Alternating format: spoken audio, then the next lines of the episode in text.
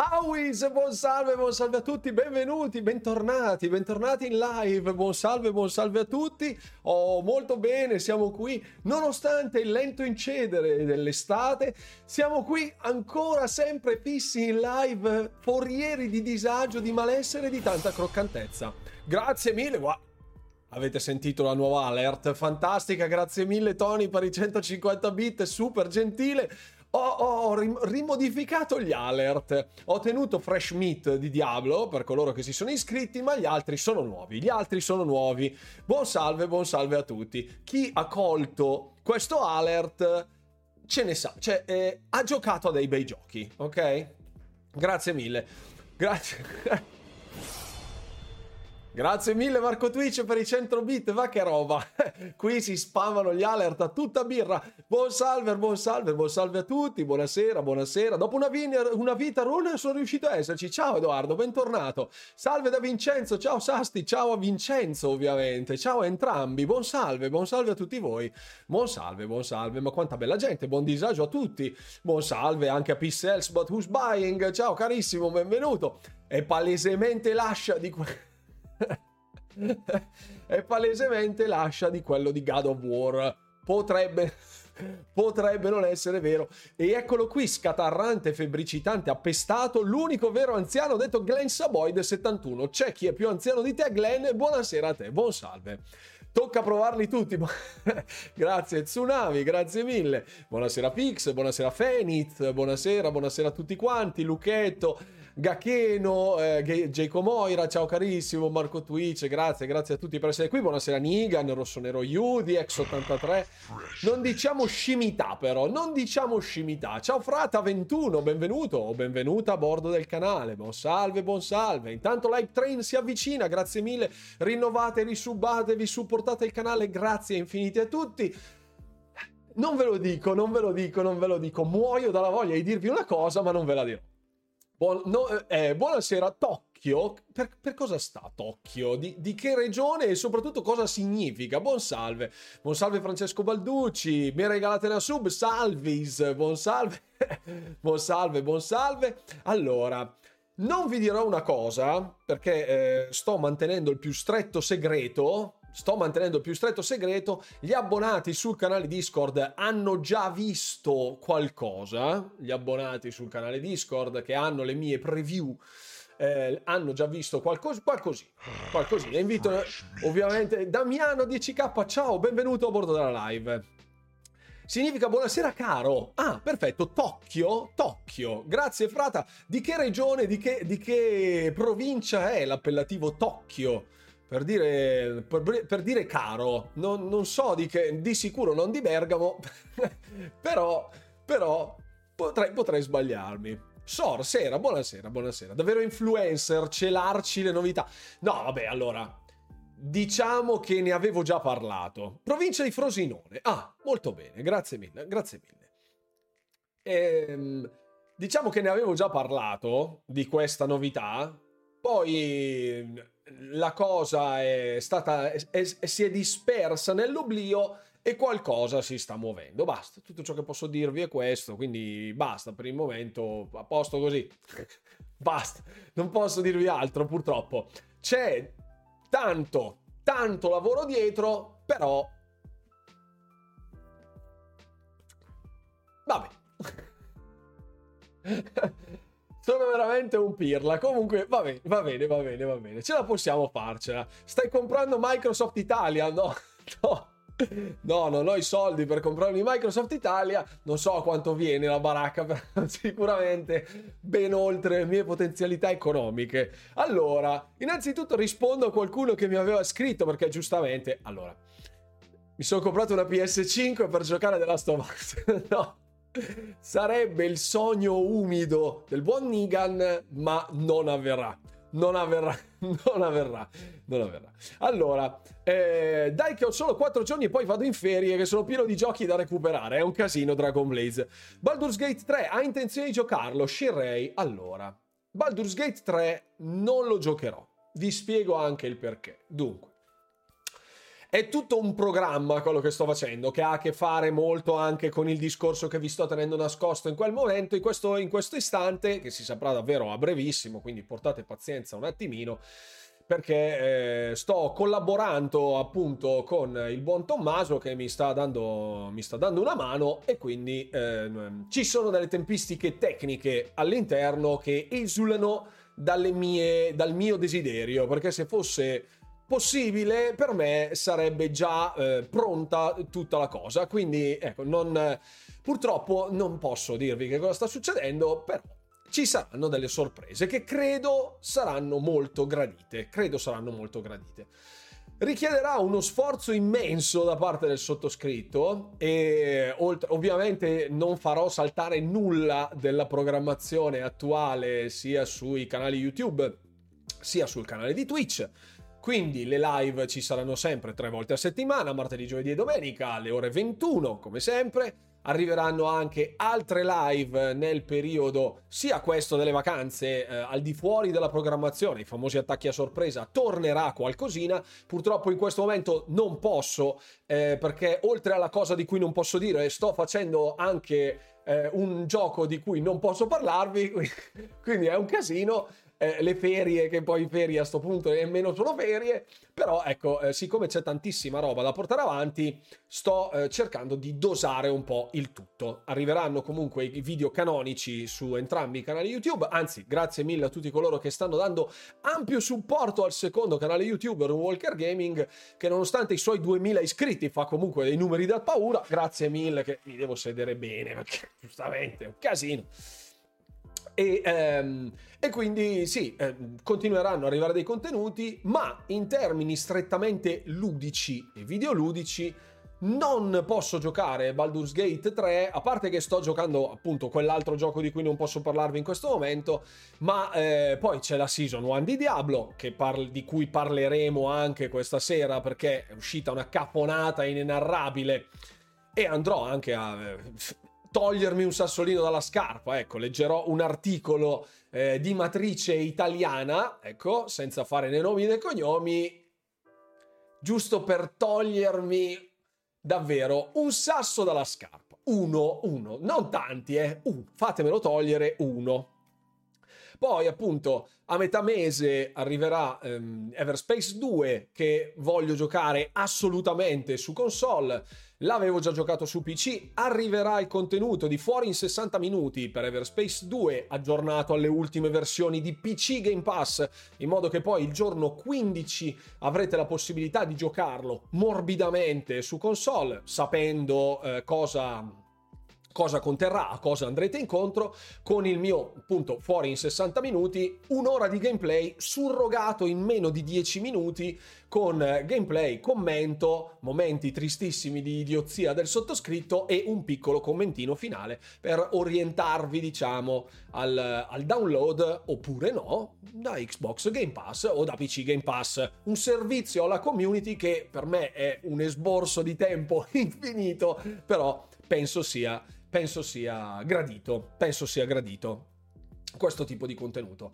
Oltre a Everspace due ci sarà la seconda ondata delle uscite di Game Pass per la fine del mese di agosto e poi dal primo settembre ci sarà Starfield, quindi non vado ad acquistare un, uh, un titolo come Baldur's Gate tre, che anche solo nella sua essenza penso richieda una quarantina, cinquantina di ore per un playthrough super rushato, proprio super super super rushato, proprio a livello di speedrunning. Non credo di avere questa mole di tempo da dedicare a Baldur's Gate, specialmente perché poi con la roba che esce mi troverei troppa carne sulla griglia e sicuro che qualcosa dovrei lasciarlo bruciare, e questa cosa io la detesto, specialmente se si tratta di titoli a pago, cioè che nessuno mi dà per recensire. Eh, siccome costano anche bei soldi, mi girerebbero i maroni lasciarlo lì. Ecco, un conto è farsi il playthrough, arrivi fino a un certo punto, il titolo è su Game Pass, dici vabbè magari lo recupero dopo, lo rigiocherò con calma, una roba eh, così, con un esborso economico e un esborso tempistico enorme, non me la sento, non me la sento. Hai mai giocato Red Dead Redemption? Carne di che animale? Qui siamo a Bergamo, ragazzo mio, quindi il maiale è sacro. Eh, hai mai giocato Red Dead Redemption? Sì, certo che l'ho giocato, sia il primo che il secondo, purtroppo mai finiti entrambi. Mi rendo conto che sia una lacuna immensa, ma purtroppo le tempistiche non erano congeniali con, con le mie... Prima perché Red Dead Redemption uno eh, lavoravo un botto e suonavo anche, avevo un sacco di altre attività, quindi non riuscivo a dedicarmici, e Red Dead Redemption due per motivi... logistici da content creator, fra virgolette. Concordo, Baldur's Gate tre si rimanda al duemilaventiquattro serenamente. Sì, eh, il problema è che davvero, ragazzi, allora, una, una cosa voglio dirla su Baldur's Gate tre. Allora, eh, ho già fatto il video in merito, quindi non, non mi dilungherò sul discorso Xbox sì, PlayStation no, è un gomblotto, eccetera, eccetera. Io sono super convinto che Baldur's Gate tre... Allora, stavo vedendo degli streamer ieri sera, eh, intanto che finivo i vari montaggi, i vari titoli, di varie cose che sto facendo, eh, e stavo, stavo lavorando al P C, avevo, stavo seguendo su Twitch alcuni creator, eh, uno italiano e tre esteri, che stavano giocando a Baldur's Gate tre. Allora, Baldur's Gate tre è un titolo super incagabile da live, se mi è consentito, perché è un titolo ruolistico molto profondo, basato, con una, basato su una narrativa anche pesante a livello di dettaglio, non che non sia vincente, ma proprio in termini di mole, di roba da seguire, uno che si perde la live per motivo X o Y, perché c'ha il cane che sta facendo, ci impiega cinque minuti in più a fare i bisogni e si perde l'incipit della live nel momento proprio della cutscene di dieci dei... ottomila minuti di cutscene, otto milioni di minuti di cutscene all'interno del gioco. Se si perde quello, perde tutto. È tipo Lost, no? Quelle cose che perdi due minuti, non sai più dove sei finito. Ecco, queste robe. Quindi è un titolo veramente devastante. Giocarlo in live è assolutamente fuori discussione, anche per il monte ore che ci vuole. Giocarlo facendo una serie o tutta una, una, una sorta di contenuti eh, per, per i videogiocatori è improponibile, perché c'è sempre il problema spoiler, c'è sempre il problema che ognuno vuole la sua avventura, quindi a seconda di come uno parte all'interno della, del suo playthrough può anche vedere delle cose che da un altro non ha visto, quindi vederlo in generale, sì, per capire come funziona può essere utile se uno non ha mai giocato un R P G di quella tipologia lì, allora vabbè, però francamente è abbastanza evitabile. E gli streamer che lo stavano portando, infatti, dopo quattro cinque ore che lo stavano giocando in live, capivi che erano presi in prestito per fare questo determinato tipo di contenuto e che non avessero il minimo appeal per un titolo olistico di, questo, di questa natura, perché streamare, fare dei contenuti su un titolo veramente così massivo da un punto di vista della lore non è per tutti i creator, non è per me, quindi io non lo faccio, ma anche quelli che ho visto erano molto in difficoltà. E quindi ecco, secondo me si fa tanto clamore per questo lancio di questo titolo epocale, perché chiaramente sarà un titolo di altissimo livello e di grande profondità, ma ripeto, non è roba per tutti. Il fatto che sia un successo da un punto di vista di Steam... Buonasera Teroca undici trentatré, benvenuto o benvenuta sul canale. Eh, il fatto che se ne faccia un volume spropositato di news, informazioni e contenuti non significa che sia un titolo adatto a tutti. Chi fa contenuti spesso lo fa anche perché è un trend, quindi è giusto che sia così, si cavalca l'onda del momento, ma davvero lasciate passare un paio di settimane e Baldur's Gate sicuramente non lo vedrete più da nessuna parte, quindi è normale che adesso ci sia estrema attenzione, ma è un titolo che non può durare una settimana, quindi chi si imbatte in contenuti di questo tipo o li segue tutti, e quindi a sto punto gli conviene giocarlo, perché seguire centocinquanta ore di let's play Baldur's Gate è una roba da suicidio, oppure eh, francamente sarà un fuoco di paglia. Sono tipologie di, di giochi che maturano nel corso degli anni una fanbase che eh, li adora e che quindi va a cercare anche tutti gli easter egg al suo interno, tutta una serie di vari contenuti, quindi no, non credo che sia sano né per chi fa né per chi fruisce di determinati contenuti. Poi è il mio, è il mio punto di vista da creator più che da fruitore. Io sono un grande amante di quella tipologia di giochi, come dicevo appunto nel mio video. Eh, li ho giocati all'epoca, io ero quello che giocava con i cinque CD di Baldur's Gate, i cinque CD-ROM di Baldur's Gate negli anni novanta, titoli che ho amato sicuramente, che mi hanno avvicinato al mondo dei, dei ruolistici occidentali, però davvero ehm, uno su mille si innamora di una roba del genere, eh? Cioè non perché sia di scarsa qualità, ma perché davvero è un con- è un concept estremo, estremo. Non è come giocarsi The Witcher, che dici vabbè è un action R P G, c'è tanta lore, però giochi, fai cose, cioè ok, non è per tutti, non è per tutti. Anzi, se avete acquistato Baldur's Gate tre e volete condividere il vostro parere con la community, è esattamente la serata per farlo, ok? Perché ci sono notizie di cui parlare, ma sapete che mi piace argomentare con voi, andare col flow della live, seguire anche un po' il vostro riscontro. Se sei fan della tipologia di gioco ti ci vuole un'ora solo per decidere che personaggio fare. Sì, infatti la scelta dell'archetipo, del background e poi immedesimarsi, proprio metodo Stanislavski, all'interno del personaggio e dare tutta una serie di risposte anche ai vari N P C richiede tempo e cura per chi ama questo tipo di esperienza. Magari in futuro lo giocherai per tua curiosità personale? In futuro molto probabilmente sì, ma sono titoli che vado a recuperare X tempo dopo, sempre che Microsoft ci dia la possibilità di respirare, perché effettivamente il prossimo periodo non sembra proprio ehm, sereno, per dire. No, sereno forse non è la parola esatta. Ehm, vedevo uno screenshot sull'account di Twitter del buon Clobril, che aveva postato un'immagine molto evocativa che ora vi farò vedere. Effettivamente anche solo nei prossimi due mesi, cioè da oggi nei prossimi due mesi escono otto day one su Game Pass, di cui due sono dei first party tripla A, Starfield e Forza Motorsport. Quindi già solo con quelli un po' difficile, però vabbè. Vabbè, come ogni cosa Starfield sarà simile come è successo per Final Fantasy sedici, stessa cosa per Hogwarts, Hogwarts, scusate, la moda del momento, dopo due settimane scompare, vero Teroca? Vero, assolutamente. Infatti, ripeto, è giusto che i content creator che hanno la possibilità di proporre determinati contenuti, incapsulare il tutto in due, tre, quattro live e poi alle hop, va benissimo. Seguire però un progetto del genere, secondo me, cioè davvero è un peccato iniziarlo e non portarlo a termine, mi sentirei sporco, ecco.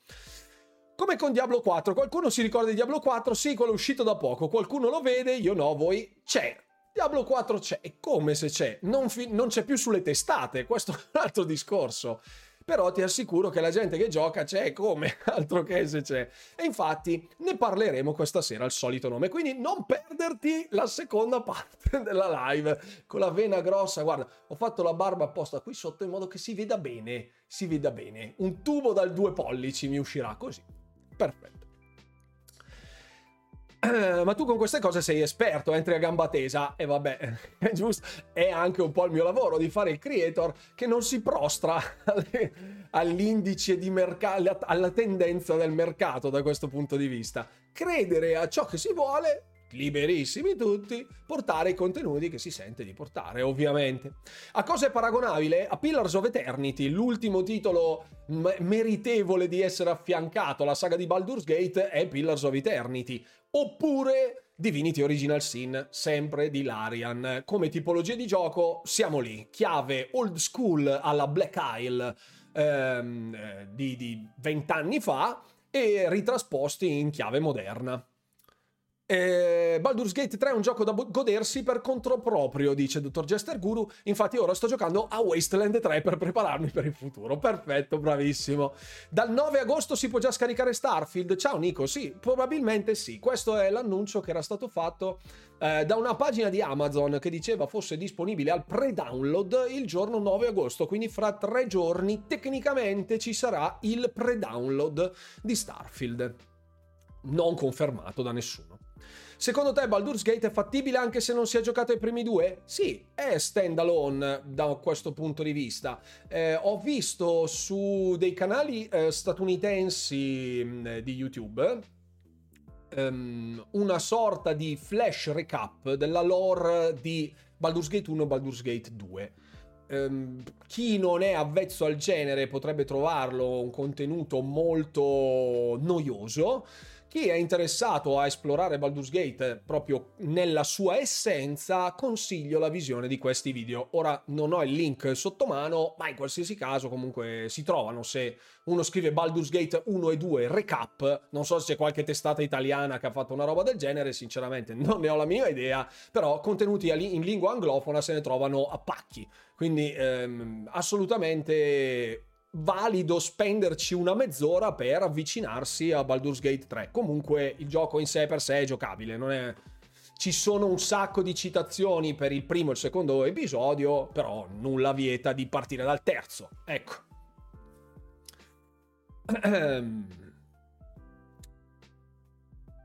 Esatto, esatto, esatto, grazie mille. Una domanda: se acquisto la Premium Edition di Starfield mi danno anche il D L C in arrivo? Sì, mi regalate una sub. Sì, quando uscirà ci sarà eh, Shattered Space, la prima espansione, il primo downloadable content eh, di, di Starfield. Quando sarà disponibile sarà downloadable in automatico.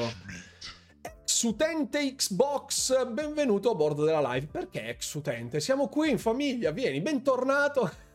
bentornato, bentornato. Io cap non ho capito, perché non può uscire su serie X quando risolvono sulla S? Per la content parity, per la content parity. Ehm, la coop in split screen c'è su entrambe le piattaforme, è richiesta su entrambe le piattaforme, c'è su PlayStation, e quindi anche per quanto riguarda l'esperienza console deve essere paritaria a tutti gli utenti a prescindere dalla loro piattaforma. Non si può stralciare la versione di serie S, il, il, la split screen che non funziona su serie S per problemi tecnici e lasciarla solo su serie X. Non si può togliere da entrambe le, la, lo split screen co-op perché c'è su PlayStation cinque, pertanto la cosa va risolta. Eh, sono problemi contrattuali, legali, pertanto eh, ci attacchiamo, ragazzi, ci attacchiamo. Secondo me si tratta di giochi incredibili da giocare ma pessimi da guardare, rimarrà comunque nella storia del videogame, sembra un gioco colossale. Molto probabilmente lo è, non ho assistito a così tanto in profondità, però eh, sicuramente il nome è una garanzia, il contenuto che ho visto è perfettamente in linea con i suoi predecessori, rimodernato, quindi secondo me no, non, non, manca, non manca di contenuto, non manca di contenuto.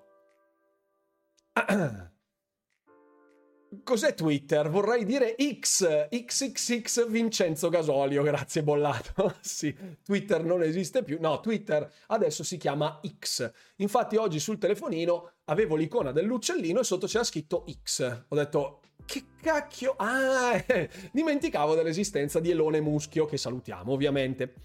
A me sta piacendo molto Baldur's Gate tre, mi mancava un gioco del genere, più che, più che giusto. Secondo te la campagna marketing di Starfield sarà la più grande di un gioco Xbox? Sì, Sora Nazionale. E soprattutto è già partita la campagna marketing di Starfield, ci sono stati già degli annunci negli Emirati Arabi, ma anche con delle pubblicità su Instagram, con delle pubblicità su YouTube, tutti contenuti sponsorizzati, perché chiaramente c'è scritto annuncio, sponsored e cose del genere, quindi a un mese dalla data ufficiale, come avevo preventivato già nelle scorse live, che tutti dicevano eh, ma non ci sono le pubblicità di Starfield, sarà un flop, sarà tipo Redfall di cui non si sentirà parlare fino alla release date. Ecco, sono partiti, sono partiti, sono partiti. Allora, eh, intanto rileggo la chat, ho visto che ex utente Xbox ha scritto un muro perché lo sto leggendo nella chat in diretta qui davanti sul monitor. Arrivo Arrivo, arrivo, arrivo, arrivo. Buonasera Apal.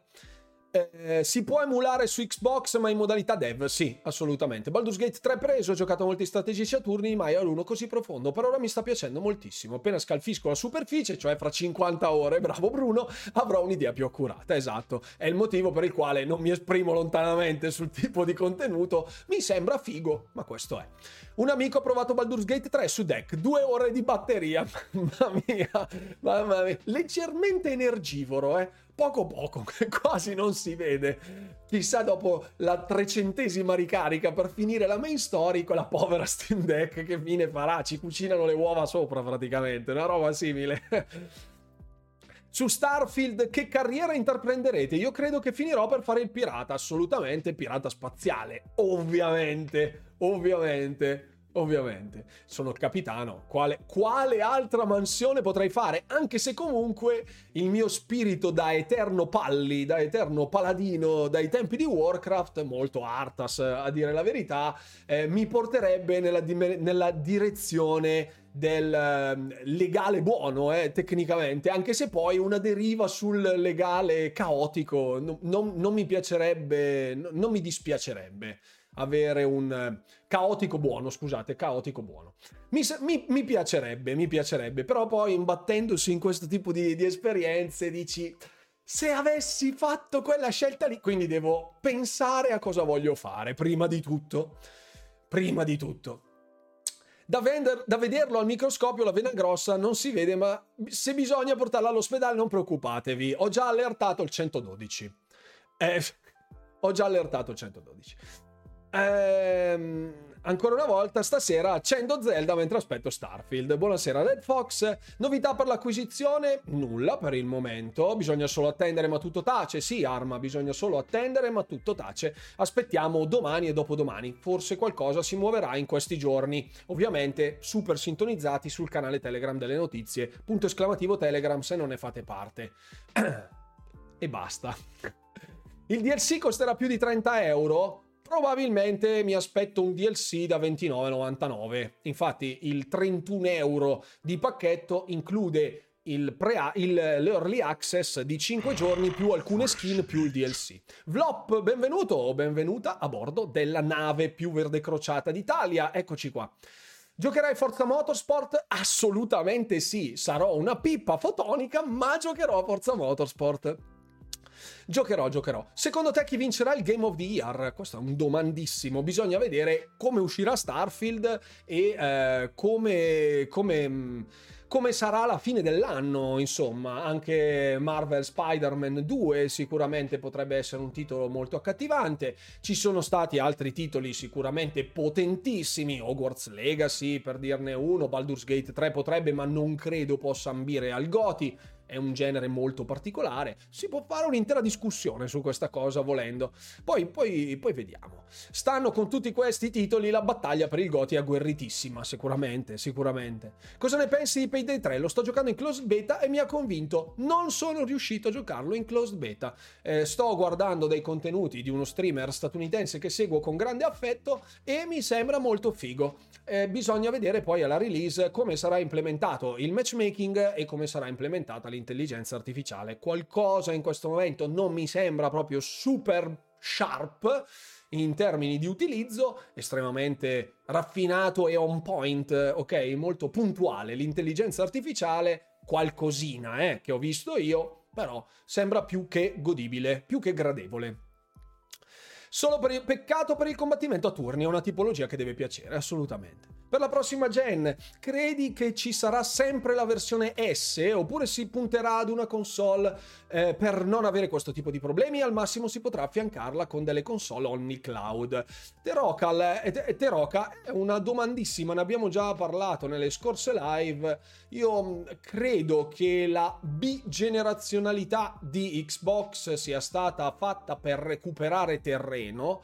E con l'acquisizione di Bethesda, l'acquisizione di Activision, sicuramente ora il parterre dei first party è molto più corposo rispetto a quello che fu in origine quando Bethesda, quando Spencer andò a esumare praticamente il cadavere appena sepolto di Xbox dal carissimo Don Matrick, ma ehm, credo che la prossima console, secondo me davvero l'ultima console che farà Xbox, magari mi sbaglierò, ripeto, questa è la mia idea fin dal principio, sarà una console unica. Sul discorso della mid-gen si può aprire una grande parentesi, ne abbiamo già parlato la scorsa volta, potrebbe esserci, potrebbe non esserci, potrebbe non essere in concomitanza con la futura P S cinque mid-gen, sempre che arrivi una P S cinque mid-gen e non sia la Slim, quella di, prossima, di prossimo annuncio, e staremo a vedere, staremo a vedere. Buonasera, faccio una premessa riguardo al mio nickname, non è assolutamente un modo da disprezzare il mio ecosistema Microsoft, ma eh, liberissimi, è eh, una live libera, ecco eh, i ragazzi, sapete che qui non ci sono né fanboismi né eh, pregiudizi, siamo qui perché amiamo il gaming. Ne facevo parte e tutt'oggi continuo ad ammirarlo, ma sono tornato a casa PlayStation semplicemente perché non ho amato, non ho più amato la dashboard di Xbox, il sistema di achievement e i servizi regalati compreso il game, relegati compreso il Game Pass. Avevo perso quella calma di iniziare un gioco e finirlo. Amo platinare e tutto ciò che c'è dietro questo sistema. In generale, preferisco le I P di PlayStation. Più che legittimo. Il problema della bulimia videoludica, così come l'abbiamo affrontata diverse volte, e giustamente ex utente Xbox ha assolutamente ragione, è un po' la furia a suon di uscite che vengono propinate e purtroppo è abbastanza traumatico per chi è un completionist. Anch'io sono stato un completionist per molti anni, ho centocinquantamila punti di achievement, non una roba, non milionate, però ehm, mi, mi duole non completare i giochi e non millarli, quindi sono, sono vicino a questa esperienza traumatica. Poi sulla dashboard io vabbè, ci ho fatto il callo, però, però vabbè, e per le I P di PlayStation sicuramente degne di rispetto e annoverate fra le migliori I P che la storia del gaming abbia mai concepito, personalmente preferisco quelle di Microsoft, liberissimi. Io su Starfield farò il portaborse, dice Starfield scienziata, sicuramente Mim, io credevo l'educatrice Mim. Io il pescatore, vorrei essere una sorta di diplomatico, molto bello. Continuo ad apprezzare le Xbox e il futuro che avrà, spero solo egoisticamente che almeno i titoli di Bethesda dopo tot anni potranno approdare sulle console PlayStation. Sono vicino anche a questo, a questo trend, a questa idea, che come ecosistema preferisco come mia scelta finale. Non mi sono abbonato a nessun servizio, nemmeno il PlayStation Plus, perché odio l'approccio all you can eat di tutti gli abbonamenti, non sono abbonato a nulla, nemmeno ai servizi streaming, film e serie. È vero che su Xbox si possono comprare i giochi, poi c'è ancora un'ultima parte, ma tornando al messaggio, preferisco come scelta finale l'ecosistema PlayStation. Mea culpa, ma nessuna colpa che sia ex utente Xbox, ma ci mancherebbe altro, non è una colpa di niente. Io sono stato un utente Sega per anni, nonostante la gente cercasse di infilarmi in gola PlayStation, non ce l'ho mai fatta. Pe- chiuso il periodo Sega Saturn, sono passato al P C, poi sono passato a Xbox con una generazione di ritardo, mangiandomi la Xbox O G e arrivando all'interno dell'ecosistema dalla trecentosessanta. Ognuno ha la sua storia videoludica ed è questo che eh, fornisce benzina a queste discussioni, giusto? Ognuno fa la sua, giusto? Mongio domanda se acquisto Starfield su P C da Microsoft Store, poi installabile anche su Serie X o devo comprare una seconda licenza? Mongio, è un... O, um, un Play Anywhere, quindi se tu compri la versione Xbox, la versione dal Microsoft Store, viene accreditato all'interno del tuo account Xbox, anche se sei su P C, e eh, lo troverai sulla versione console. Ma perché aspettate Starfield? Mica, ci, mica si può giocare, no? Infatti, assolutamente. Capitano Shepard si può fare su Starfield? Può essere, può essere. Sicuramente c'è chi lo farà. Classe aspirapolvere ciulatore, Peppino, grazie mille. Grazie mille. Avevo optato per il nano da giardino come carriera su Starfield. Aspetto l'ufficialità, aspettiamo l'ufficialità. Non sto giocando Baldur's Gate tre. Se esce bene come deve uscire, una volta punterei su Starfield, davvero. Ce lo speriamo. Magari il Game of the Year lo vince Stray per Xbox. Esatto, esatto, esatto. Ehm, dunque, non vi fa un po' paura nel senso che sembra vecchiotto? Francamente, per un titolo ruolistico, cioè... Baldur's Gate tre mi sembra perfettamente in linea con il genere, nonostante sia recentissimo, non sia proprio low level a livello di, di, di performance richieste da, da, dal P C e nemmeno su console, presumibilmente. Non so che risoluzione giri, ma insomma c'è, ho visto roba interessante in tal senso. Non mi sembra, mi sembra un'esperienza in linea con l'esperienza Bethesda. Chiaro che poi se uno ehm, cerca un approccio differente, cioè cerca un action R P G anziché un titolo alla Bethesda, il gameplay può sembrare più ingessato rispetto a tanti action R P G molto più frizzanti. Io farò una specie di spacciatore intergalattico su Starfield. Bella idea, Milo, molto bella. Chissà poi che implicazioni avrà. Il, il Game of the Year già vinto da Zelda, si può essere d'accordo o no, ma lo hanno già deciso. Non lo so, non lo so. È vero che Xbox non ha vinto mai niente di Game of the Year, però Zelda è uno dei favoriti sicuramente. L'intelligenza artificiale è migliorata dal due di Payday, molto bene. Avete visto il gameplay? Ah, ok, questo ho già risposto. Eh, sul ruolo a Starfield, peccato che non c'è il multiplayer simil Sea of Thieves, eh, l'esperienza è proprio quella che è, è un single player puro puro puro purissimo. Secondo me la lore di Starfield sarà molto interessante, non è un caso che nei vari trailer non abbiano mai fatto vedere razze aliene. Chissà poi che cosa succederà. Bah. Ok, Alan Wake due, ma in quanti come me vogliono un Quantum Break due, quando l'acquisizione di Remedy, Remedy è vicina, fra virgolette, a Xbox, in tal senso, ma non credo andrà ad acquisirla, francamente, non credo, non credo. Ehm, vediamo, vediamo, recupero un attimo la chat. In un titolo così grosso l'intelligenza artificiale è l'ultimo dei problemi, contando che potenzialmente puoi andare in giro senza sparare un colpo e farti strada parlando. Assolutamente. ehm, Skyrim ha vinto il Game of the Year ed è tutto fuorché pur perfetto. Beh, assolutamente sì, assolutamente. Ah, il gunfight, sì vabbè ragazzi, ripeto, Starfield usa delle armi, da tempo in memore tutti i titoli Bethesda usano delle armi, benché siano in prima persona, anche opzionabile con la terza persona, non sono degli shooter, non sono degli F P S shooter eh, devoti a questa causa. Quindi anche se si imbraccia un'arma, non per forza tutto deve essere calibrato su Doom, che secondo me a uno dei migliori sistemi di shooting tipo del mondo, della storia del gaming, però non, il paragone non tiene, chiaramente. Quale maschietto non è stato un utente Sega da giovinotto? Fix, per cortesia. Non riesco a giocare con la Play perché il mio cervello ha scelto la console della generazione ed è Xbox. Grazie mille per questa, questa, questo reveal. Grazie mille Maffino per l'abbonamento, grazie infinite. È arrivato l'achievement raro, grazie mille. Per cui manca solo quello del raid, credo, e poi, poi le, le avete sentiti tutti i nuovi, i nuovi alert. Ho letto di Embracer Group che sta sempre più affondando, sembra che abbiano chiuso uno studio e si apprestano a chiuderne altri, vero?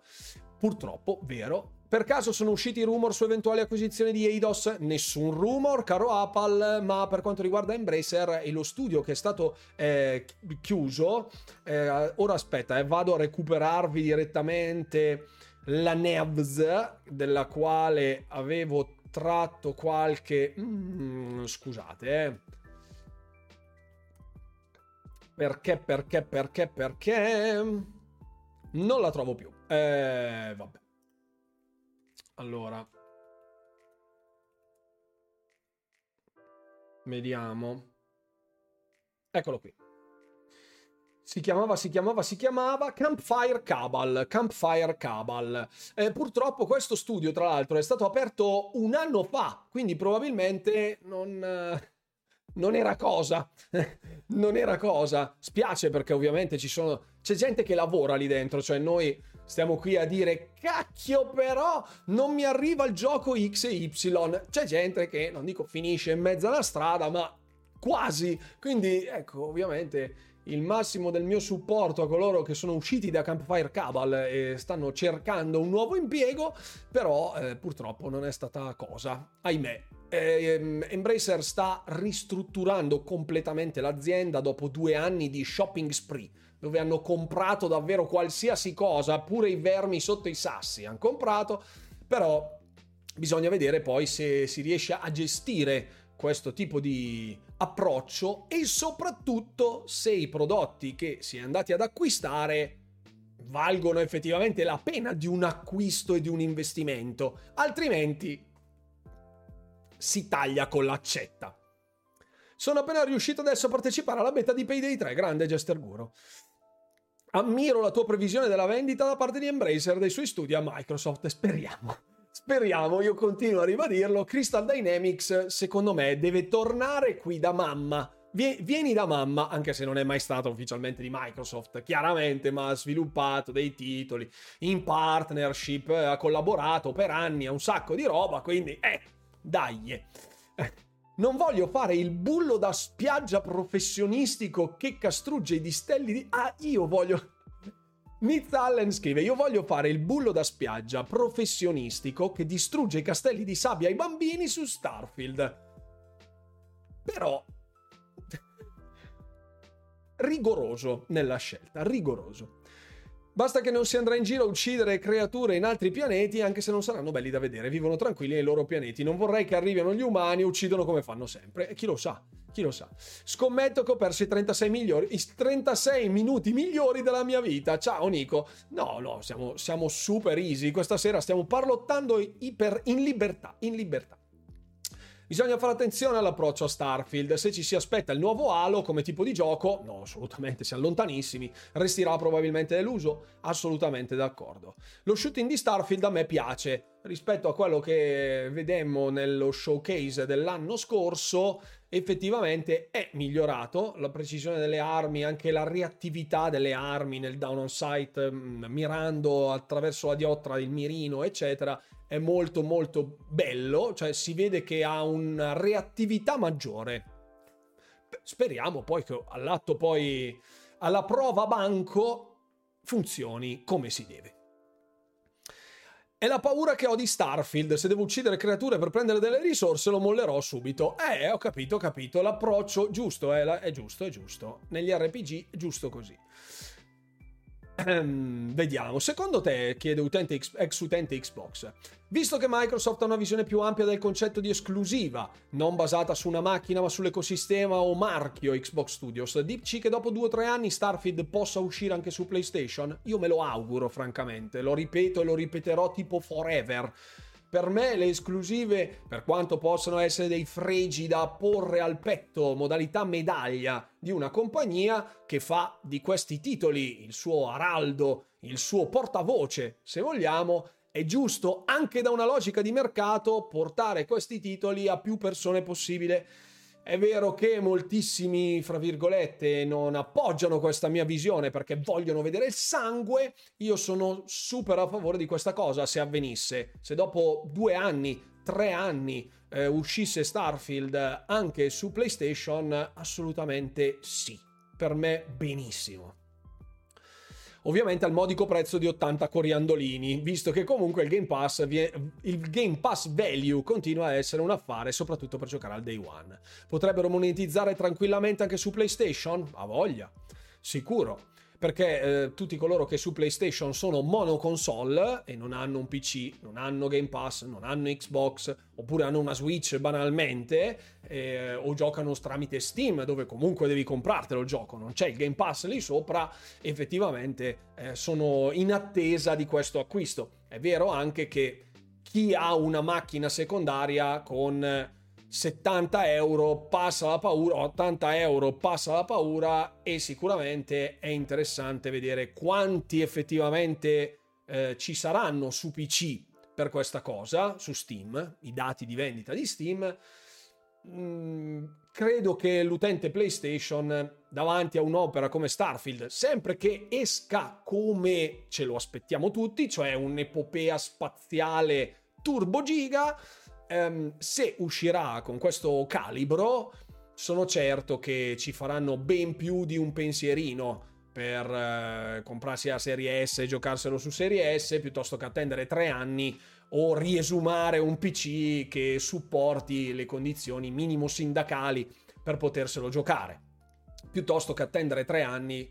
Credo che uno, se ha proprio la smania del nuovo Skyrim, una soluzione la trova. Eh. Anche perché, come dicevano giustamente anche degli abbonati in chat e i miei utenti, eh, c'è gente che si è portato a casa con meno di cento euro una serie S, quelle ricondizionate, venduta su Amazon, l'affare su Subito, eccetera, eccetera. Davvero, uno si compra una serie S, la trova eh, da cento ai centocinquanta euro in offerta, vendita, usato, quel che è, si fa, si fa tipo il primo mese di Game Pass a un euro e poi si fa la conversione con il Gold o il Game Pass Core, come si chiamerà appunto fra pochi giorni, si fa la conversione, un anno di conversione ti costa sessanta euro e per un anno ti giochi a Starfield, tranquillo. Quindi con centocinquanta euro ti porti a casa la console, più il Game Pass, più Starfield. Secondo me cioè, se può fa. Gli alert non si sentono, perché a me, se, a me se, no, no, non si sentivano. Molto male questa cosa. Vedi che hanno fatto in Avatar, anche se solo un film, succederebbe nella realtà. Eh sì, sì, giusto. Giusto. Che castrugge i distelli, ho, ho, parlato, ho parlato male. Se Crystal Dynamics non torna da Microsoft, sarà l'intera Embracer Group. Mamma mia, incredibile, proprio tutto. Avanti, a posto. Io giocherò solo a Starfield fino all'uscita di The Day Before. Perfetto, a posto Negan, per i prossimi mille anni. Per te quanto di Metacritic avrà Starfield? Ma ripeto, per quanto mi interessa poco del, del Metacritic, secondo me sarà tipo ottantotto ottantanove, una roba del genere. Non passerà la soglia psicologica del novanta, mio, mio parere. Poi è vero appunto che Redfall è a cinquantasei, perché c'è gente che gli ha dato novanta, gli ha dato ottanta, gli ha dato settanta, che per cortesia. Quindi quanto vale oggi il voto di Metacritic? Nulla praticamente. Si può stampare comodamente tutta la lista dei recensori di Metacritic su un foglio A zero, stamparsi il foglio A zero, piegarlo tipo cinquecento volte e ottenere un comodo sottobicchiere per appoggiarci da bere. Basta, questo è il massimo a cui può servire il Metacritic per il sottoscritto. Ehm, penso che il tuo amico sia mio cugino, esatto. Comunque, dopo lo sfacelo di Diablo quattro, sfacelo. Calma. Calma. È ingiocabile Diablo quattro con la nuova patch. Gente che fa tipo il Tier cento Nightmare Dungeon con la classe più bassa, più, più nerfata che esista. Cose inspiegabili, secondo... Ecco, poi, poi ne parliamo di questa cosa, anzi, poi, poi la, ne parliamo fra pochissimo. Eh, acquistato a prezzo pieno per amore e fiducia, non poter giocare a Baldur's Gate su Serie X da dispiacere si è, tramuta, si è tramutato in dolore videoludico. La miseria. Posso capire che uno che abbia atteso Baldur's Gate eh, abbia sofferto per questa cosa, posso capire. Posso capire. Eh, la Play non lo farebbe mai al contrario. Ognuno ha la sua visione aziendale, giustamente. Noi non sappiamo quanti e quali soldi muova Sony PlayStation con le sue esclusive. Arrivano i dati di vendita dopo X anni, se si sanno, e vengono celebrate solo le tot milioni di copie vendute, quando poi viene messa in bundle con determinati prodotti, tipo God of War Ragnarok su PlayStation cinque. Eh, prima ci fu quella di Horizon Forbidden West, quindi anche lì le vendite... Basta vedere quanto vendette eh, Xbox Kinet- Kinetic Adventures su, su Xbox trecentosessanta, tipo venti milioni di copie, per forza era in bundle col Kinect, quindi non lo so, non lo so. Vedremo, vedremo. Ehm, va là che oggi ho convinto mio fratello a prendere la serie S, bravo Pablo, e digli di iscriversi al canale Hero Walker, mi raccomando, eh, non mancare, eh, non mancare. Per me Starfield sarà ottantotto, non lo faranno arrivare a novanta neanche volendo, piuttosto creano degli account, delle testate finte nel cuore della notte e gli danno zero per, per farlo tornare giù, tipo di quei due punti percentuali che servono a tenerlo sotto la soglia psicologica del novanta, perché sopra il novanta capolavoro, ottantanove merda. Esatto, circa, iperbolizzo il concetto chiaramente.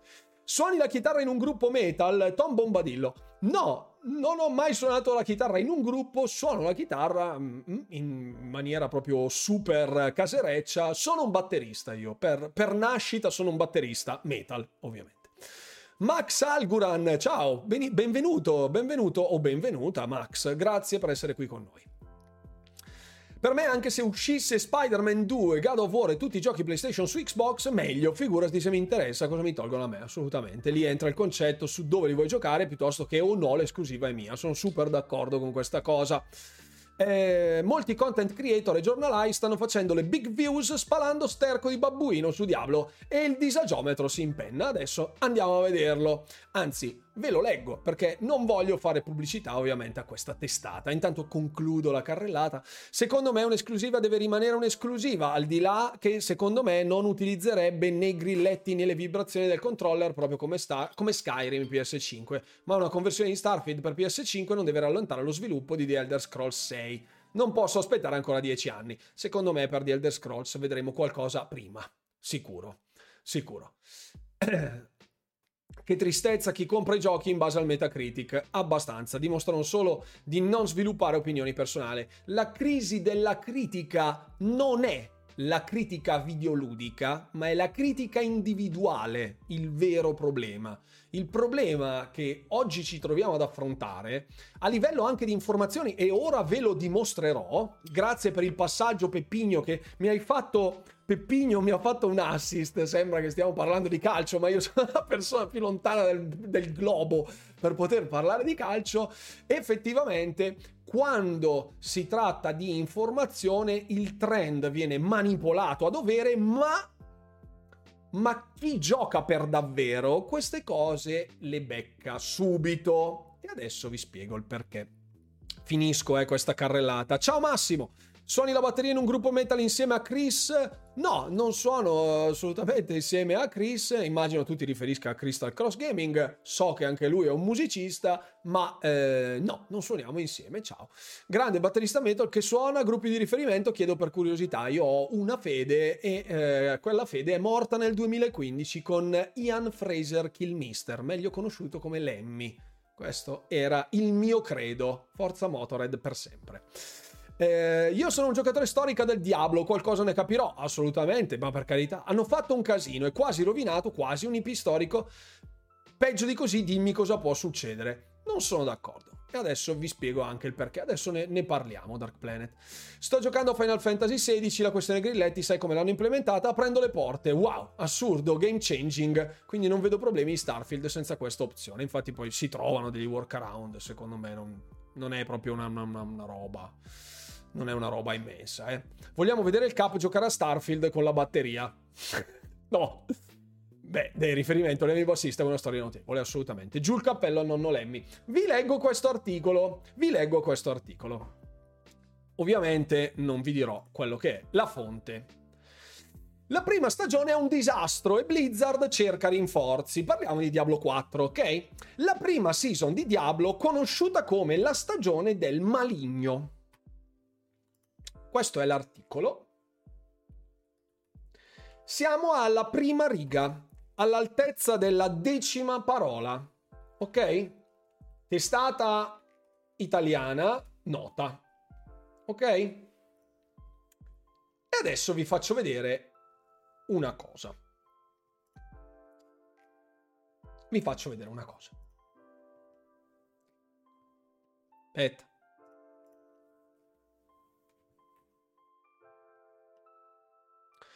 Qualcuno non ha fatto i compiti. Siamo alla decima parola. Alla decima... Dec, decina, decima parola... Eh, magari vi Nicola aiuta. Siamo alla decima parola e praticamente già c'è scritto una minchiata, perché, scusate, è la stagione degli abietti. In inglese si chiama Season of the Malignant, che però non si traduce con stagione del maligno, ma tipo mai, ma nel senso, ma da che, da che, da che, da che tombino salta fuori sta roba? Cioè, vabbè. Cioè, eh, vabbè però, è un cavillo. un lemma, è stato proprio un termine proprio. Va bene, allora anziché Forza Horizon cinque chiamiamolo Forza Tramonto cinque, perché tanto Horizon può essere anche il panorama, no? Quindi dici panorama, tramonto, Forza Tramonto cinque, Forza Sunset chiamiamolo, ma sì, perché? Ma che ce frega? Ma che ce frega? Eh, vabbè. Allora... ok. Ciao Sangue Amaro, ciao carissimo. Allora. Siamo alla decima parola. E- ok. Perfetto. Terreno Stella. Sì, qua entriamo nell'italianizzazione rumwalkeriana, dove appunto c'è Filippo Spensieri, c'è Ronne Verde Bergamo. E... esatto. Cioè... decima parola di un articolo di Rant su Diablo quattro, non imbrocca il nome della season. A posto, perfetto, a posto, non c'è problema, tranquilli. Cioè, sì, ho capito che colpa del traduttore di Google, però signori miei, cioè io non è che sono andato non, non sono andato al Meet per farmi tradurre Season of the Malignant. Basta aprire il sito di Blizzard in italiano, ti esce quello. Cioè vabbè. Ma comunque, esatto, si vede che l'ha giocato tanto da fare sto commento, è proprio lì, no? Esatto, esatto, Ade- esatto, esatto, vedi Bruno, e poi adesso verrai mica a dirci che per fare una critica devono pure averci giocato, ma non sia mai, ma che, ma che assolutamente, l'importante è prendere i quattro content creator più cialtroni, polemici e populisti del web, uno dei quali ovviamente è Asmongold, famosissimo per queste sue opinioni anche borderline che fa di proposito per attirare attenzione. L'altro è King sessantanove, altro giocatore super veterano di Diablo, che ovviamente l'importante è tirare sterco più possibile, perché poi fanno decine di migliaia di viewers all'interno delle loro live, quindi che ce frega, ok? Non dirò il nome dell'articolo. Vedo meno cazzate sul cioè. Esatto. Esatto. Questi giocano un gioco a duecento ore, in un giorno esce già la recensione. Magia, assolutamente. Ma andiamo avanti. Siamo alla decima parola. Abbiamo già capito. Cioè, qualsiasi fan di Diablo, ma fan vero, non fan che dici sì, l'ho comprato perché ho visto la pubblicità su YouTube, ma gente che lo segue dal primo reveal del tempo che fu e si è andato a staffanare ogni dettaglio, partecipa alla beta, questo e quell'altro, fan, fan veri, ok? Sei un giornalista, molto probabilmente non sei un fan, almeno documentati, se no fai proprio la figura del pirla, scusa se te lo dico. Ok, vabbè. Ok, andiamo avanti, andiamo avanti, perché voglio arrivare a una cifra di questo articolo che davvero è una cosa, secondo me, incredibile. Sta lasciando la stagione del maligno, la stagione del maligno, come potete leggere nell'immagine, sta lasciando l'amaro in bocca a tutti i giocatori, tutti, tutti, tutti. Ok, io sto giocando dal day one della season, con il mio rogue non posso pushare come facevo prima, ma devo stare attento perché altrimenti ti spaccano la, ti spaccano la testa. Alcuni, come dicevo prima, con le classi, perché poi io, giustamente la critica che mi viene fatta è eh vabbè, ma tu giochi il tagliagole che è una delle classi più sgrave. Sì, poi ti trovi giocatori che finiscono un dungeon a tier cento in modalità hardcore con un'incantatrice che è la, la classe più nerfata. Sono dei, body, dei bolli di loro? Sicuramente sì. Sono fortissimi in quel campo specifico? Assolutamente. Dire che il gioco è rotto, ingiocabile, tutti stanno mollando... è una cazzata, scusate, è una cazzata. No, non l'ha scritto Jim Ryan sto articolo. Comunque, primo periodo, siamo arrivati al punto, ok? La prima season di Diablo quattro, conosciuta come la stagione del maligno, sta lasciando in bo- l'amaro in bocca a tutti i giocatori. Tutti. Ok. Due cazzate in un periodo ipotetico. Ne ha in un periodo una frase di senso compiuto, neanche un periodo ipotetico. Ciao Ambro millenovecentosettantacinque, bravo, gioca Baldur's intanto che segui la live, bravo, bravo, bravo, bravo. La delusione è così grande che molti utenti hanno addirittura smesso di giocare, pensa un po'. Le lamentele riguardano diversi aspetti del gioco, tra cui la creazione di nuovi personaggi per affrontare la modalità stagionale. Questo articolo è del tre agosto. Questa cosa, nella modalità stagionale, che si può abbondantemente skippare, perché si vanno a fare gli altari, l'esplorazione della mappa, e questo pr- viene mantenuto in tutti i personaggi di tutte le stagioni, quindi spariscono solo le side quest, che davvero che ce frega, ok? Perché sbloccare quel contenuto lì serve solo per i pro player che si fanno tipo dal livello settantacinque al cento in modalità hardcore e hanno bisogno di ogni punto disponibile. E chi dice il contrario dice cazzate. Ciao Asmongold, stammi bene. Ok. Ehm, oggetti poco utili, non si sa per quale motivo, ma soprattutto contenuti monotoni. Allora, parliamo di Diablo.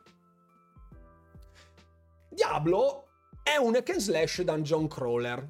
Che cos'è un hack and slash dungeon crawler?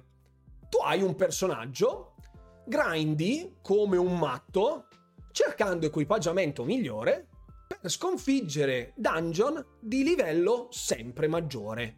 È una sfida con te stesso. Vuoi giocare a qualcosa di non monotono? Giocati un'avventura single player, storia dal punto A al punto B della trama. Fine. I dungeon crawler c'hai da farmà, amico mio. Monotono, ma qualcuno si ricorda Diablo tre, che era Rift, apro Rift, ci sono dieci pattern diversi di Rift, grindi Rift. Fine. Qualcuno si ricorda il tanto osannato Diablo due? Cos'era l'endgame di Diablo due? Gli Uber Boss, che era vai a Uber Tristram e uccidi tutto, oppure Diablo Run, Baal Run, fino a livello novantanove. Raga, monotono, ma vi drogate seriamente, ma vi fate, fate uso di sostanze psicotrope, ma probabilmente per uso terapeutico, eh, non sto a discutere, ma davvero non mettetevi a scrivere degli articoli se siete in terapia, abbiate pazienza. Allora, vabbè. Non vorrei dirtelo, ma tanto questi articoli da giornale li leggi solo tu, guarda. Me li mandate, guarda, me li mandate. Io ho scoperto di questo articolo perché mi è stato mandato. Ringrazio Mario, grazie. Non Mario Sonaro, eh, non... No, scusa, allora, perché non sapete. Beppe e Mario sono due miei amici sonari che mi mandano robe per farmi triggerare, ok? Non, non è stato Beppe, che non c'entra niente, non è stato neanche Mario, no. Fondamentalmente solo questi due, eh, questi due mi fanno triggerare, questo è stato mandato da un iscritto. Ok, perfetto. Andiamo avanti, andiamo avanti. Siamo alla fine del secondo periodo, eh? È già la vena qui. E un Battle Pass che sembra solo un tentativo di sottrarre ulteriori soldi agli utenti. Il Battle Pass è gratis. Il Battle Pass è gratuito. Non c'è scritto il Premium Battle Pass, ma il Battle Pass. Il Battle Pass è gratis, non sottrae soldi a nessuno. È gratuito, incluso nel gioco. Vabbè. Due frasi, tre cazzate. Perfetto. Possiamo andare avanti. Possiamo andare avanti. Da cosa è scaturito tutto questo delirio? Perché adesso sicuramente voi mi direte, eh, sicuramente qualcuno ha visto il tal video, questo, quella... No, calma. Di fronte a questa tempesta di critiche, Blizzard Entertainment ha fatto un passo importante, pubblicando una posizione di rilievo per la sua squadra di sviluppo di Diablo quattro. Lead Season Designer, ok? Capo designer delle stagioni. Un ruolo che ci sta all'interno di un hack and slash dungeon crawler con le stagioni, perfettamente in linea, ok? Va bene. Questo annuncio ha alimentato le speranze dei giocatori che la compagnia voglia raddrizzare il tiro e offrire stagioni future che possono essere finalmente apprezzate. La Season uno è stata disprezzata solo ed esclusivamente dai giocatori casualoni maledetti che, oltre a lamentarsi di ogni cosa che l'influencer X o Y va blaterando per fare più click, per fare più visual, per fare tutto quello che volete, tutte queste persone hanno smesso perché gliel'ha detto Pinco Palla. Gli altri sono troppo impegnati a giocare. Fine. Fine. Allora. Ad ogni modo, molti ritengono che potrebbe passare almeno un anno, se non di più, prima che cambiamenti significativi vengano apportati al gioco. Chi ha scritto l'articolo, oltre a non capire una mazza, non sa che presso Blizzard ci sono due team che sviluppano le season. Nessuno ha mai sentito parlare di un lead season designer, quindi effettivamente potrebbe essere stato messo un nuovo ruolo per mantenere la barra dritta, ok? Condurre il team di sviluppo in una serie di modifiche. E ci sta, ok?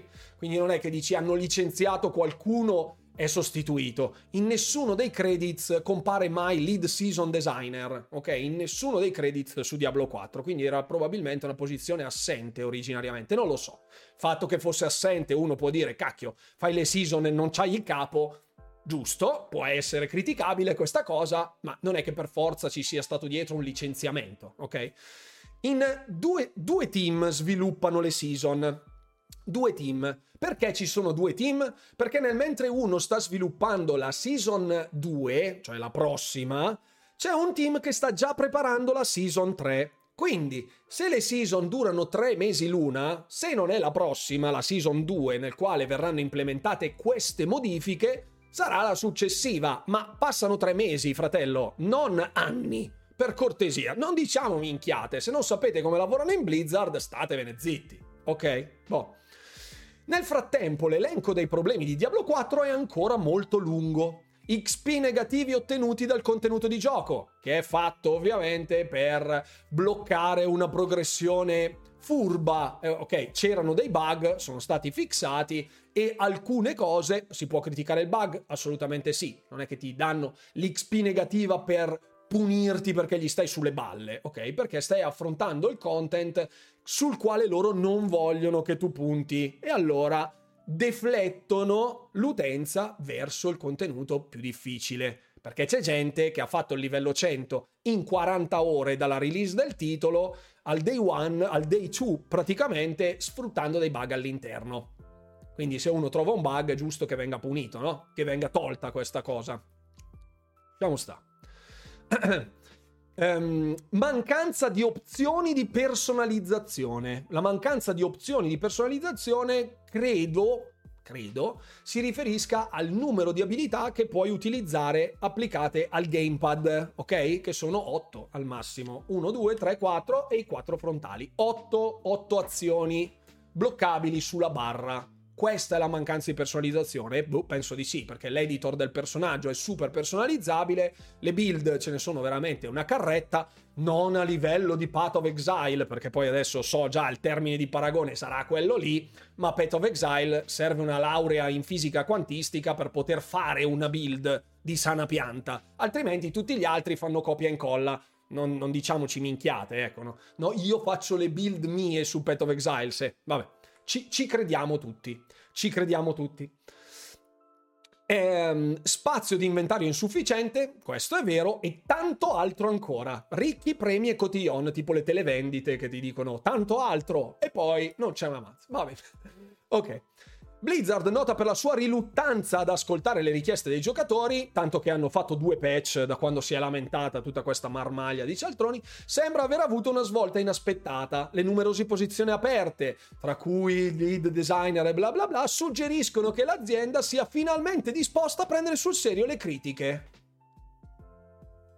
Ok, I guess, non lo so.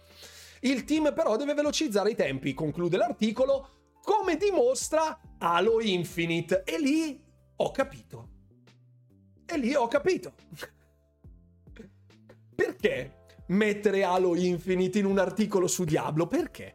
Perché non è sviluppato da tre quattro tre, non è assolutamente un prodotto di Xbox, ma lo sarà.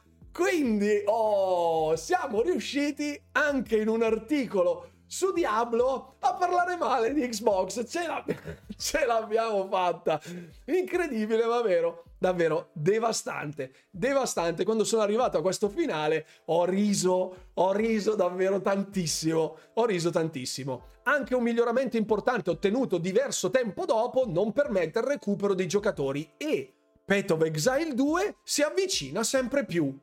Anche se vedremo la beta solo nel duemilaventiquattro, lo dice pure tra parentesi. Cioè tu magari dici, dai, dammi un action, un action R P G dungeon crawler perché Diablo mi fa schifo. Voglio giocarne un altro bello. Esce Path of Exile? Sì, la beta l'anno prossimo forse. Beh, Beh, beh, complimenti, complimenti. Questa è una delle testate più grandi in Italia. Le testate più grandi in Italia. Quello che ha scritto questo articolo, se è andato bene, se davvero, se tutto è andato bene, avrà giocato venti ore su Diablo in tutta la sua vita. Ichobi, grazie mille per essere qui con noi questa sera. In tutta la sua vita questo avrà fatto venti ore su Diablo, al massimo, al massimo. Si potrebbe inviare la registrazione della live alla redazione di questo canale per semplice indignazione ed amore della verità. Zinedine, fallo pure, io ripeto, eh, l'oltraggio in termini di insulto, benché me ne guardi ovviamente di farlo apertamente, eh, comunque non è punibile con la querela, quindi per quanto mi riguarda è assolutamente legittimo. Poi, per quanto, per quanto io possa avere una stima infima nei confronti della stampa italiana, questo pur essendo ben noto, eh, ai più che mi seguono, questo è l'effettivo tor- riscontro, una cartina tornasole della cifra stilistica, etica e eh, culturale di chi mettono alla tastiera a scrivere articoli. Davvero, non ci sta dentro questa gente, non fateli scrivere. Un fan di Diablo, un articolo così, se lo magna a colazione, roba da mandargli una lettera dicendo «Oh, ma che cacchio scrivete, ma siete ubriachi?» Però ovviamente sarà uno su cento che ha diritto di parola in tal senso, non perché io sono io, ma dopo duemila ore di Diablo penso di poter parlare con cognizione di causa, mentre i novecentonovantanove altri che hanno letto questo articolo escono con la frase «Diablo quattro è un flop». Quindi, raga, non fatevi portare a spasso da sta gente, piuttosto ascoltate gli esperti in materia, andate quelli, trovate pacchi di canali che fanno theory crafting su Diablo quattro, che farmano, trovano build assurde, eccetera, eccetera, continuano a farmare, a grindare, volevate il gioco sfavillante, tutte cose, ha fatto dei record di vendita assurdi, i giocatori ci sono, fisiologico che sicuramente tutta la popolazione mondiale adesso non stia giocando a Diablo quattro perché continuano a uscire titoli grossi, ma da lì a dire che è un fallimento, raga, ripigliatevi. ripigliatevi, per cortesia. Adesso riprendo la chat perché ho finito. Questo era il, mo- era il momento della vena grossa. Vabbè. Allora, eh, come mai gli sviluppatori di Blizzard si sono scusati e su cosa? Non si sono scusati, a dire la verità, anzi hanno mantenuto il punto perché i nerf che erano stati fatti a determinate classi, il barbaro e l'incantatrice, sono rimasti. I nerf sulle altre classi sono rimasti, il sistema è lungi dall'essere perfetto e questo può essere criticabile, ma parliamo di theory crafting ad alto livello, raga, davvero. E la gente parla come se tutti fossero degli hardcore player, ma in realtà non lo sono. Quindi, ecco, davvero hanno mantenuto il loro punto. Chiaro che debbano fare bastone e carota, dare un contentino alla community per continuare a intrattenerli, a mantenere la fidelizzazione sul brand, ma dall'altra parte, se loro hanno questa visione, giusto che sia così. Tutti coloro che giocano veramente pesante a Diablo so già che mi daranno ragione, quindi grazie per il vostro supporto. Tutti gli altri che hanno criticato senza conoscere il gioco farebbero meglio o a documentarsi o a quantomeno evitare di riportare a pappagallo parole dette da gente incompetente. Basta. Questo è. Che pagliacci. Eh, lo so, eh, lo so, però vabbè, lo so. Degli eroi, non avevo mai pensato ad un climax del genere. Combo Diablo, Halo, Xbox. Esatto. Ma anche il discorso che un gioco sistemato in ritardo non possa recuperare player è una vaccata. Sì, ciao, No Man's Sky, per citarne uno. Sai quanti se ne sono visti negli ultimi anni, usciti in stato pietoso e riprese dopo più di un anno? Assolutamente d'accordo. Ma il problema è che volevano andare a girare la vite di Halo, no? Sempre quello. Dici così perché è sicuro dell'acquisizione, ma prima che ci sia un'operazione deve passare, se non mi sbaglio, il mese di ottobre, se sbaglio mia colpa. Ah, dice lui così? Sì, sì, cioè, ci sarà il tempo di allineamento della, tras- della migrazione delle I P da uno all'altro, vabbè. Alla fine Diablo quattro Game of the Year, che s- sarebbe uno smacco incredibile. Sti poveretti prendono due spicci ad articolo, non pretendiamo che rileggano, addirittura che si informino. È vero, Nico, lo dicevo già nella, nella scorsa live, capisco che per molte persone questo lavoro sia fondamentale, per il proseguo della loro vita, non carriera, vita, perché soldi uguale, cioè articolo uguale soldi, soldi uguale cibo, quindi ok, insindacabile questa cosa, però effettivamente almeno qualcuno ai piani alti che rilegge qualcosa, almeno informarsi un pelino prima senza aprire per forza la pagina di Facebook potrebbe essere un qualcosa che si avvicina alla professione del giornalista videoludico, si avvicina, eh? Si avvicina. Non pretendo il fact-checking in doppio cieco tipo metodo scientifico. Basterebbe non seguire i populisti che si riempiono la bocca di polemiche perché così, bravo, sei il nostro eroe! L'eroe de sto ca. Perfetto.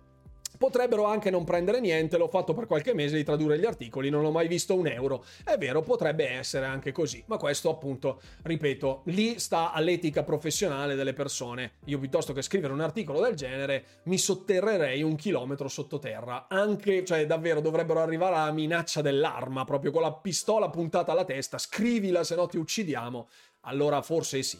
Grazie mille bollato, grazie mille. Andiamo verso altri lidi adesso. Comunque, visto che mi sono sfogato, grazie mille a tutti coloro che mi hanno lasciato sfogare in santa pace. Poss- Sarebbe curioso cercarlo in inglese e scoprire la fonte. No, no, no, non è tradotto dall'inglese, eh? Non è tradotto dall'inglese. E, ehm, ho, ho guardato, ho verificato, effettivamente non è eh, stato tradotto da tipo Good Luck Have Fun, ehm, dove solitamente va a prendere gli articoli tipo gazzetta punto it, che è un altro dei siti che mi linkate spesso e volentieri. Guarda cosa dicono quelli della Gazzetta. Ecco, farebbero meglio parlare di sport e non di e-sport, che non è che se il nome è uguale funziona allo stesso modo, eh. Comunque eh, vero, ma qui il discorso è che sanno benissimo quello che fanno, sono, tendenzio- sono tendenziose e faziosi, e purtroppo è la verità.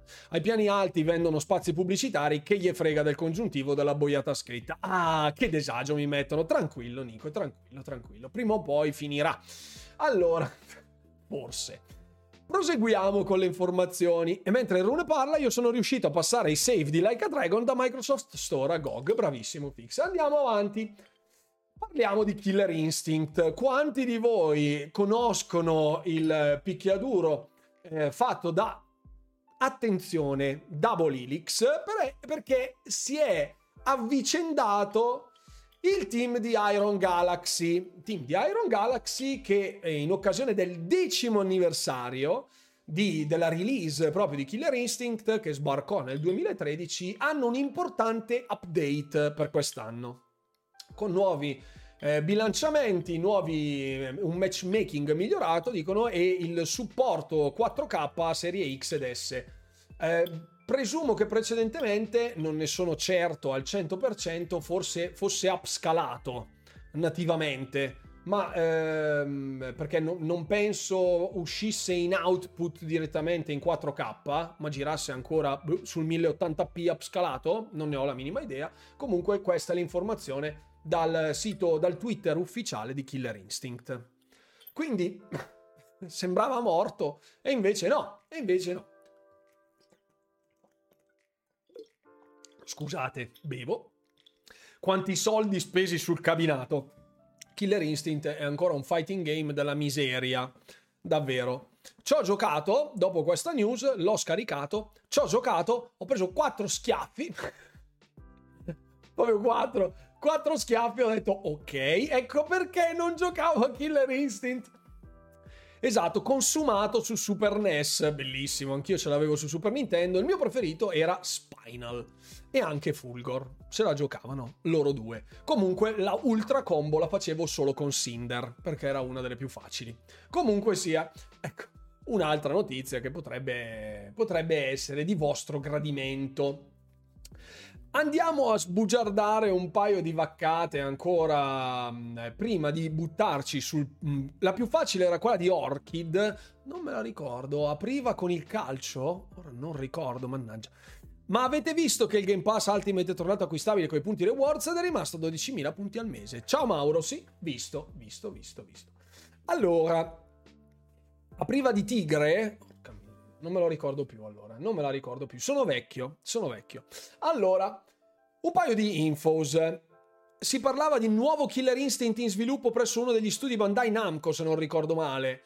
Era un rumor che era trapelato diversi mesi or sono, e ricordo che si disse una cosa del genere, ma francamente poi non c'è stato nulla di fattuale, di avvenuto. Anzi, quello che avvenne fu, eh, mi pare... Porca miseria, aveva a che fare qualcosa, c'era un cabinato con un'immagine di Killer Instinct, ora non so, non so per cosa venne fatto quell'articolo, ma poi diede luce, cioè diede seguito a un nulla di fatto.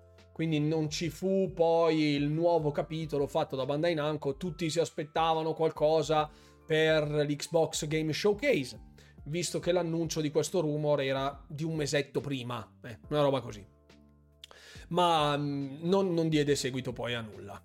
Microsoft non ha ancora annunciato le prossime acquisizioni, tra cui Remedy. Non, non, non acquisirà Remedy, credo. Mi devo preoccupare? No, non annunceranno nessuna acquisizione finché l'acquisizione di Activision Blizzard King non sarà completata. Nel video di oggi ti sei dimenticato del possibile remake di Oblivion. Possibile remake. E infatti è l'esatto motivo per cui non c'è, perché lì sono Xbox News. È raro che io metta un rumor all'interno di Xbox News, anche perché... oltre al remake ufficiale, che è questo rumor, c'è già Project Skyblivion, che è un porting del, di Oblivion sul codice, sul motore di Skyrim. Questa è una realtà che sta andando avanti da anni e ehm, probabile che qualcosa si muova in tal senso. Alcuni sono stati contattati da Bethesda, del team di Skyblivion, quindi ok, va benissimo. C'è tanto rumore su questa cosa. Non sono certo che questo nuovo progetto, ecco, questo Oblivion quattro, questo The Elder Scrolls quattro Oblivion in versione nuova, sia effettivamente nei piani di Bethesda. Adesso, anche perché nella fattispecie già c'è Fallout, e Fallout quattro, come dicevo appunto oggi, dovrebbe ricevere un trattamento di restyling, di, di, non è una vera e propria rimasterizzazione, ma è un adattamento alle nuove console, alle console di corrente generazione, quindi è molto probabile che non si mettano a lavorare su due progetti paralleli. Una remastered di Oblivion con Starfield, la versione Fallout quattro per corrente generazione, e già il team di The Elder Scrolls sei, che è in fase concettuale di stesura del prodotto, non credo abbia spazio per un nuovo remake di The Elder Scrolls quattro. Anzi, io personalmente avrei rimasterizzato il tre, se proprio... se proprio. Non che il quattro sia messo bene, eh, nel senso, sia il tre che il quattro sono abbastanza datati e il tempo non è stato particolarmente generoso, però se proprio avessi dovuto scegliere io avrei fatto il remake di Morrowind, anche perché si trova più in continuità con il discorso di The Elder Scrolls Online, che ha già trattato Morrowind come espansione appunto ufficiale delle sue release, quindi avrebbe potuto fare da ponte di collegamento. Il fatto che sia stato scelto il quattro in questo rumor mi lascia un po' così. Non so se poi è perché c'è un grande disegno dietro e Todd Howard, che è un super appassionato di numeri e numerologia, si è, si è fissato col quattro, quindi vuole fare Fallout quattro, Elder Scrolls quattro, eh, vabbè, può essere, eh, non lo so, però io... Io avrei preferito Morrowind personalmente, anche perché non l'ho mai finito, quindi mi piacerebbe giocarlo, godermelo, godermelo forte, ecco. Vedremo, vedremo. Microsoft acquisirà il mio studio di progettazione e io me ne andrò in pensione, lasciatemi sognare, va benissimo. Ma fare un porting di Oblivion su motore grafico di Skyrim, che è comunque già vecchio, può avere senso, ma non lo so. Cioè, allora, il motore grafico di Skyrim poi... è stato super iper moddato eh, nella versione di, di Skyblivion, quindi eh, ha delle rese grafiche allucinanti. Anzi, per tutti coloro che non l'hanno mai visto, andiamo a vederlo immediatamente. Skyblivion trailer, eccovelo qua, c'era questo fatto da GameSpot tipo otto mesi fa, una roba così. Effettivamente bombissima, bombissima. Non so perché la linea oggi, non so, YouTube dà problemi, non lo so. Che cosa, perché devo fare spot? Ok. Ecco, questo è uh, Skyblivion. Aspetta, eh. Questo era solo ah, era il trailer cinematico. Ok. Ok. Eccolo qui. Si è sentito l- l'alert? Grazie mille Oscar, grazie mille per i ventuno bit. Ciao Renato, benvenuto. Si è sentito, grazie, perfetto. Il level up di Skyrim arriva proprio a proposito, grazie mille. Cioè, già questo è bombissima rispetto a Oblivion originale. Ma poi ci sono altre... Queste sono proprio in game, eh, in engine.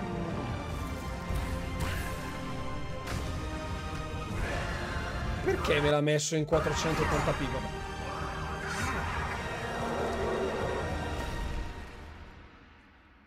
C'era, eccolo qua, Skyblivion, ma c'era anche eh, questo era, sì. Questo era proprio con dei contenuti in engine, se non ricordo male. La musica di Oblivion, che feels, eh, lo so, lo so, lo so, è dura, è dura per tutti. Ma basta con sta roba. Eccolo. Welcome to the road to Skyblivion. Eccoci qua. Now that we have a goal set in place. Va bene, togliamo l'audio intanto, ecco. Release di Skyblivion dovrebbe essere nel duemilaventicinque, da quello che dicevano. Comunque...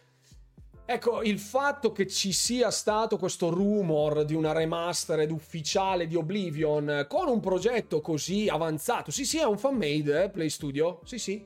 È un fly... e infatti vedete che se qualcuno ha intenzione di contribuire c'è il, c'è il link ovviamente per contribuire.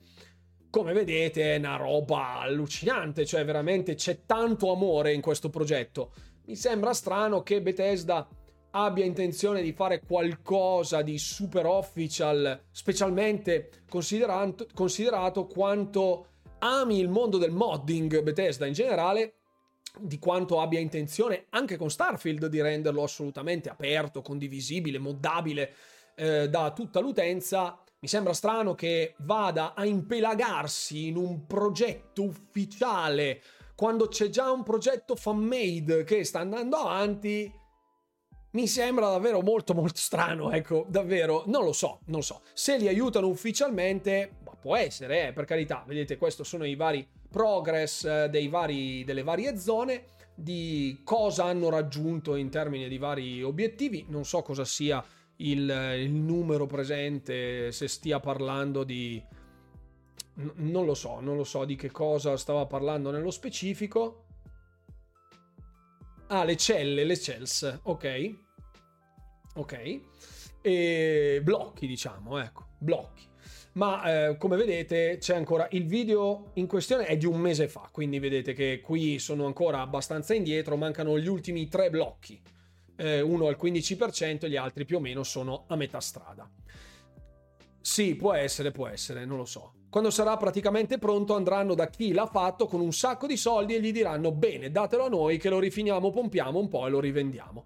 Non lo so se effettivamente faranno una cosa del genere, io non lo so, non mi stupirebbe perché già sono a caccia di talenti, l'abbiamo visto con il discorso di Fallout, di Fallout quattro London, che poi sono stati presi alcuni, messi a lavorare a titolo di Bethesda, ah, quindi bene... anche che si dia valore effettivamente al lavoro delle persone, dei fan più affezionati, insomma. Quale, quale soluzione migliore che scegliere un appassionato che fa questo lavoro gratis, metterlo a libro paga nell'azienda che ama per il prodotto, che originariamente ha pensato il suo titolo preferito, e farlo lavorare al suo titolo preferito, tipo sogno della vita. Quindi... lavoro assolutamente fatto con cura, potrebbe arrivare anche questo inglobamento, però mi sembra davvero molto molto strano che due progetti simili vadano a stridere, uno ufficiale e uno no, specialmente perché quello ufficiale, come quello non ufficiale, è tipo al settantacinque ottanta per cento del lavoro fatto. Quindi, cioè, è un lavoro che stanno facendo da dieci anni, sembra davvero molto molto strano. Vedete qui come eh, rifanno tutti i vari, le texture, le piazzano, le modificano e le strecciano, e, e i rilievi, fanno proprio un, un terramorphing di tutti, di tutti i vari, di tutti i vari blocchi. Anche sugli interiors qua c'era un sistema di illuminazione che avevano mostrato davvero, ecco, vedete anche la mole di lavoro che c'è dietro, effettivamente non è proprio una cosa easy, anzi credo sia una roba davvero, un progetto assurdo.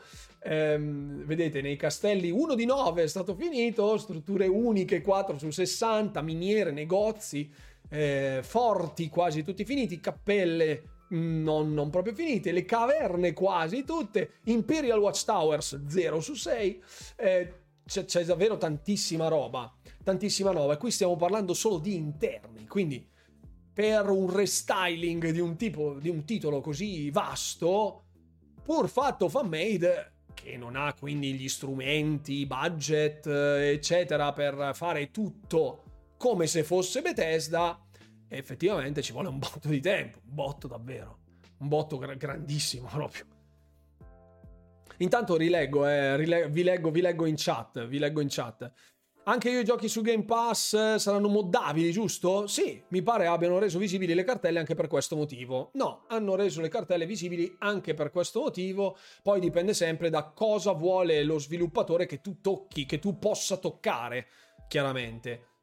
Spero davvero che questo, questa apertura al modding, specialmente nell'ecosistema di Xbox, sia two ways, quindi che sia l'utenza P C abbia disponibilità di moddare tutte cose, ma che parte di questa esperienza, parte o tutta, perché no, di questa esperienza sia disponibile anche lato console. Skyrim Special Edition aveva aperto le danze, anche se vabbè, prima anche Fallout era moddabile. Eh, Skyrim Special Edition su console aveva sbloccato alcune di queste cose, di queste, di queste possibilità, ma in misura molto molto molto minore rispetto a Nexus Mods che tutti usano su P C per moddare Skyrim. Tramite il sito, tramite la console Xbox c'era accesso solo al sito di Bethesda, so- solo, perché poi c'erano delle mod caricate su Bethesda, sul sito di Bethesda, che funzionavano a dovere, assolutamente. Però tante cose mancavano, alcune cose un po' più particolari, ecco, mancavano a livello di personalizzazione, i pack di skin, texture, oggetti, eccetera, eccetera, è un po' quello che è. Sul mondo P C sicuramente si è fatto molto di più. Speriamo che con Starfield partano con il piede giusto, del tipo tutto aperto per tutti, tutte le mod che trovate su Nexus Mod funzionano anche su console. Sarebbe super bomba, proprio il gioco della vita, il gioco della vita. Speriamo. Secondo te quanto sarà interessante l'evento di Devolver Digital di domani? Ci sarà qualcosa di nuovo o solo titoli già noti? Eh, avevo letto qualcosa nel frattempo mm, in merito proprio all'evento di Devolver, non sono sicuro, credo che parlino di qualcosa a lungo termine se non ricordo male. Sti progetti mi mandano sempre fuori di testa, come il fan-made di Final Fantasy nove, incredibile, eh, lo so, è un casino, cioè davvero, ma qu- quanta roba che c'è dentro. Mostra i giochi rinviati, ecco, grazie Fix, infatti mi sembrava che fosse roba destinata a duemilaventiquattro, N- niente di imminente, ricordavo sta roba. Secondo me lo fanno per farsi notare dalle software house, se si fa un bel lavoro ci sta che ti assumano. In Bethesda è successo più volte che assumessero a tempo pieno gente che faceva mod sia per Oblivion che per Skyrim. Sì, assolutamente sì, sicuramente è un'ottima fucina, un ottimo banco di prova per vedere i talenti veri, però ragazzi, cioè, Io, io ho visto, ho visto, grazie Niz, grazie mille per l'abbonamento.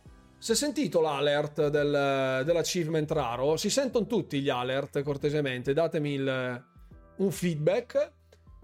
Io spero appunto che vengano davvero portate delle persone a lavorare anche in Bethesda, visto l'amore che hanno messo in determinati progetti. Però farlo così a monte dicendo mi imbatto in questa cosa epocale così prima o poi Bethesda mi considererà, e la, la timeline che hanno, che hanno fatto, che hanno mostrato qui all'inizio del video era qualcosa di veramente molto poco incoraggiante, perché si tratta di una timeline che va a coprire l'arco di più di dieci anni di lavoro. Quindi immaginatevi voi oggi a dire: faccio un fanmade di, del gioco Gino Pippo, così fra X anni vado a lavorare all'azienda che ha prodotto il gioco originale Gino Pippo. Lungimiranza fino a un tot. Fino a un tot. Quando arriva l'aggiornamento di Minecraft, per adesso è solo su Minecraft Preview, quindi poi non so quando verrà rilasciato ufficialmente, ve lo farò sapere. Per ora è su Minecraft Preview, Otomo. Principalmente verrà Plucky Squire, Talos Principe per due, Skate Story. E eh, lo so, io soffro tanto per Plucky Squire. Si sente piano? Io l'ho sentito molto piano, allora devo alzare il volume, grazie mille. Domanda personale. Visto il panorama di acquisizioni future, come ti senti all'idea che Sega sia sotto Microsoft? Ecco, andiamo a sfatare una volta per tutte questo mito. Eh, finiamo con Skyblivion, però mi tengo la nota, mi, mi metto la nota, guarda, metto in primo piano il messaggio, così almeno mi, mi, mi resta, lo vedo, lo vedo. Eh, ti rispondo comunque, Red Fox. Prima finiamo il discorso Skyrim e poi andiamo. Si sentono molto bassi, ok. Skyblivion sembra tanta roba rispetto ad Avowed, e anche Oblivion è molto molto colorato. Avowed con la scelta di abbandonare il dark che dava un tono più autoriale, chissà, vedremo entrambi i lavori e potremo dare una valutazione. Sicuramente il banco di prova è diverso, eh, di un titolo Bethesda da un titolo di Obsidian. Per quanto riguarda la palette cromatica, lo dissi già all'interno di un video quando parlavo tutto ciò che devi sapere su Avowed sul mio canale YouTube. Ehm, ricordo che l'azienda che mm, ebbe in carico la produzione di Oblivion, di scusate, di fare il trailer di Avowed, era eh, stata commissionata e ha preso fra virgolette questa licenza stilistica di farlo più accattivante, di saturare maggiormente i colori, tant'è che nello stesso video eh, dissi proprio, riportando anche i vari articoli, un'intervista che era stata fatta a uno sviluppatore di Obsidian, disse proprio che la palette di colori non fosse quella, che la versione fosse una pre-beta e una pre-alfa, scusate, una versione pre-alfa, e che quindi sarebbe stato soggetto a nuovi cambiamenti, eccetera eccetera. Si può questionare sul fatto che abbiano presentato una cosa così allo showcase senza che fosse poi congruente con il prodotto finito, e su questo sicuramente si può fare una discussione, però non sarà una roba Happy Land, loro dissero proprio, non sarà down to Happy Land, quindi non sarà una roba super colorata. Se, se questo era la tua perplessità, Teroca, eh, lo so. Stai aspettando Gino Pippo due, Nico settantanove. Va bene, va bene. Ah, bello, bello quello con lo skater fatto di cristallo. Adesso mi ricordo, mi ricordo. Siamo sicuri che sarà veramente non dark? Ho avuto l'impressione che dipenda dalle zone in cui si è. È vero, anche alcune zone erano differenti, infatti dissero proprio dal trailer che montarono il trailer in una maniera tale da, in primis, non spoilerare nulla della trama, perché Avowed non è un titolo Bethesda, quindi è confezionato per durare una quindici, venti, venticinque, trenta ore massimo, a seconda del tipo di playstyle per quanto riguarda la trama principale. Quindi non è una roba enorme, ultra sandbox, dove puoi fare quel cavolo che ti pare, ma è un'esperienza differente. Infatti gli sviluppatori parlavano, paragonavano Avowed molto più vicino a The Outer Worlds piuttosto che ai prodotti Bethesda, piuttosto che a Skyrim, per capirci. Quindi le due realtà sono ben differenti proprio in termini di peso specifico, non che una valga meno dell'altro, ma proprio in termini di approccio. Poi ecco, oltre a non voler spoilerare nulla, perché la trama era proprio cardine dell'esperienza di Avowed, dissero che an- a- avessero montato il trailer per dare un assaggio di tutto ciò che avesse da offrire Avowed.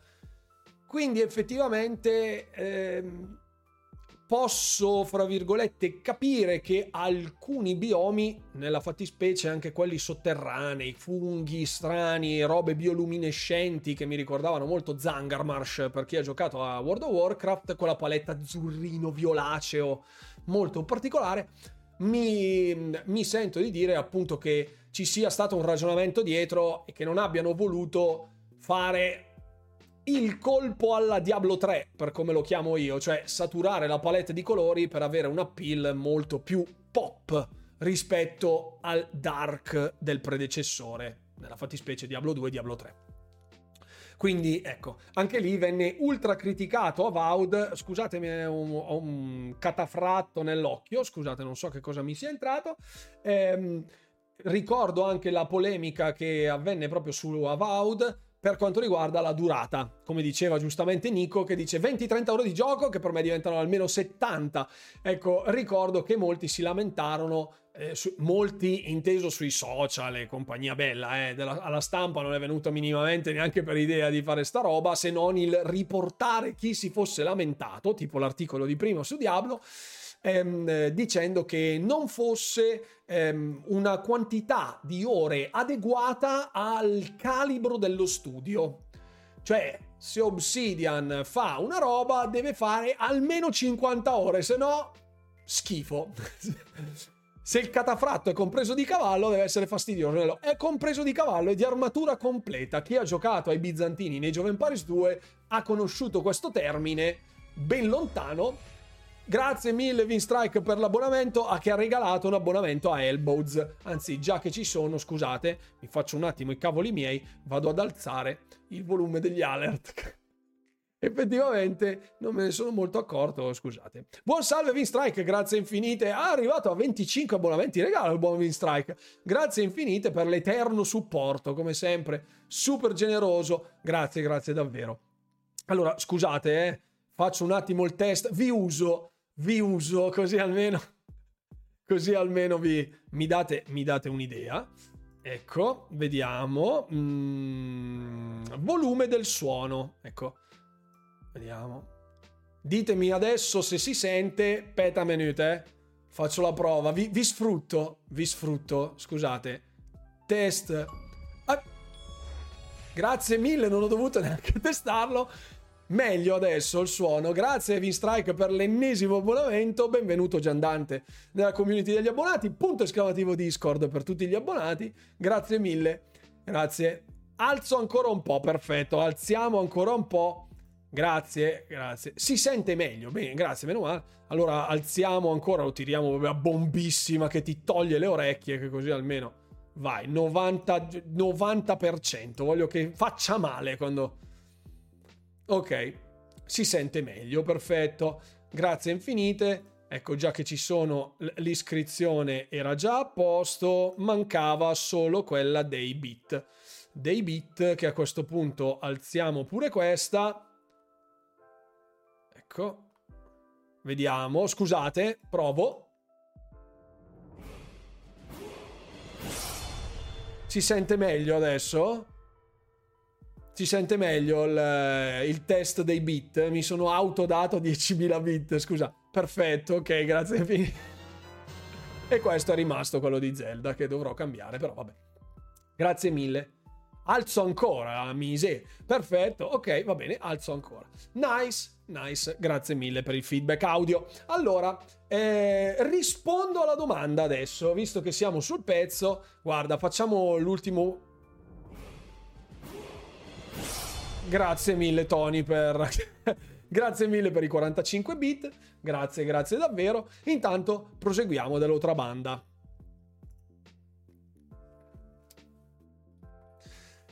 Oh, scusami Rune, Warcraft io ho finito l'ultimo che hanno fatto tanti anni fa, ne hanno fatto altri negli ultimi anni, grazie, nel caso me li sono persi. Jonathan, a quale ti sei fermato però? Perché Warcraft ne ha fatti dopo... Uh, Orcs and Humans uh, e Dark Tides, adesso Dark uh, Dark uh, forse non era The Dark Tides, adesso non ricordo quale fosse il sottotitolo, comunque il due più l'espansione, hanno fatto il tre e uh, il D L C The Frozen Throne, poi di Warcraft sono partiti con World of Warcraft che ha fatto la sua strada hanno fatto Warcraft tre Reforged, che è stata la remastered brutta di Warcraft tre. Per cui altro, alto. Alzo ancora, si sente benissimo, oh, perfetto, grazie mille, dopo spacco, metto tutto a cannone, grazie mille, dopo metto tutto a canno. Metto tutto a canno, ok. Guarda, tutti che... Si sente, dai, si sente, dai, è buono, grazie mille Oscar per i beat, Gra- grazie infinite. Devo fare i test più spesso perché... St- A sto punto metto i test fatti tipo malissimo, così almeno grazie. Grazie mille. No, va bene, va bene. Poi, eh, cioè, se volete donare, ovviamente grazie infinite, ma non è che c'è bisogno per fare il test. Ci arrivo anch'io. Guarda, guarda, lo salvo, così almeno siamo a posto. Guarda, facciamo il test dei beat. Adesso è veramente molto violento, molto molto violento. Ok. Perfetto. Perfetto, dovremmo essere a bolla. Gra- gra- grazie mille, perfetto, grazie. È stato il momento dei beat. Grazie infinite a tutti per la vostra estrema generosità, molto gentile. Ogni live abbasso il volume. Esatto, così parto tipo al trenta per cento. Come mai non si è sentito dentro a bomba? Va bene, grazie, grazie veramente a tutti. Riprendiamo un attimo, rientriamo nel binario perché giustamente volevo rispondere a Red Fox Orange. Per me, con l'orecchio abituato grazie alla discoteca, immagino, io sono stato un batterista metal per tanti anni, vent'anni quasi, quindi davvero quando non avevo gli in-ear monitor si andava ancora con la spia della Montarbo direttamente sul palco, tipo che ti pettinava ogni volta. Vabbè, perfetto. Si chiama marketing, va bene, lo spiegheremo a Xbox allora a questo punto. No, vabbè, salutiamo Ron e Verde Bergamo, comunque, va benissimo. Mi uccisero quando trasformarono uno dei miei R T S preferiti in un M M O, che comunque ha segnato la storia, quindi da, da un certo punto di vista ho fatto bene. Rispondo a Red Fox Orange, così almeno andiamo a chiarire l'annoso punto delle acquisizioni Activision Blizzard, che Sega debba essere la prossima. Voglio vedere una foto di cosa? Di me che suono la batteria. Ci sono dei video in giro anche su internet. Assolutamente. Buonasera Antares. Grazie mille Sebastiano, grazie per l'abbonamento, grazie. Punto esclamativo Discord per tutti gli abbonati. Arriveranno cose. Grazie mille, arriveranno cose. Allora, l'annoso problema Sega e Microsoft. Allora, punto della situazione. Molti anni fa Microsoft corteggiò Sega ehm, per delle collaborazioni in merito a l'arrivo di Xbox Original. Le due aziende si parlavano, avevano degli, degli ottimi rapporti, rapporti ottimi che hanno ancora oggi, e ehm, non ci fu mai però una richiesta di acquisizione. Parliamo del duemilauno, eh? O periodo relativo al pre-post lancio di Xbox O G, quindi la prima, la prima Xbox. Ci furono degli avvicinamenti, un corteggiamento reciproco, se vogliamo, ma mai nessuna richiesta eh, esplicita, nessuna offerta fatta da Microsoft nei confronti di Sega. Non ci fu mai questa roba.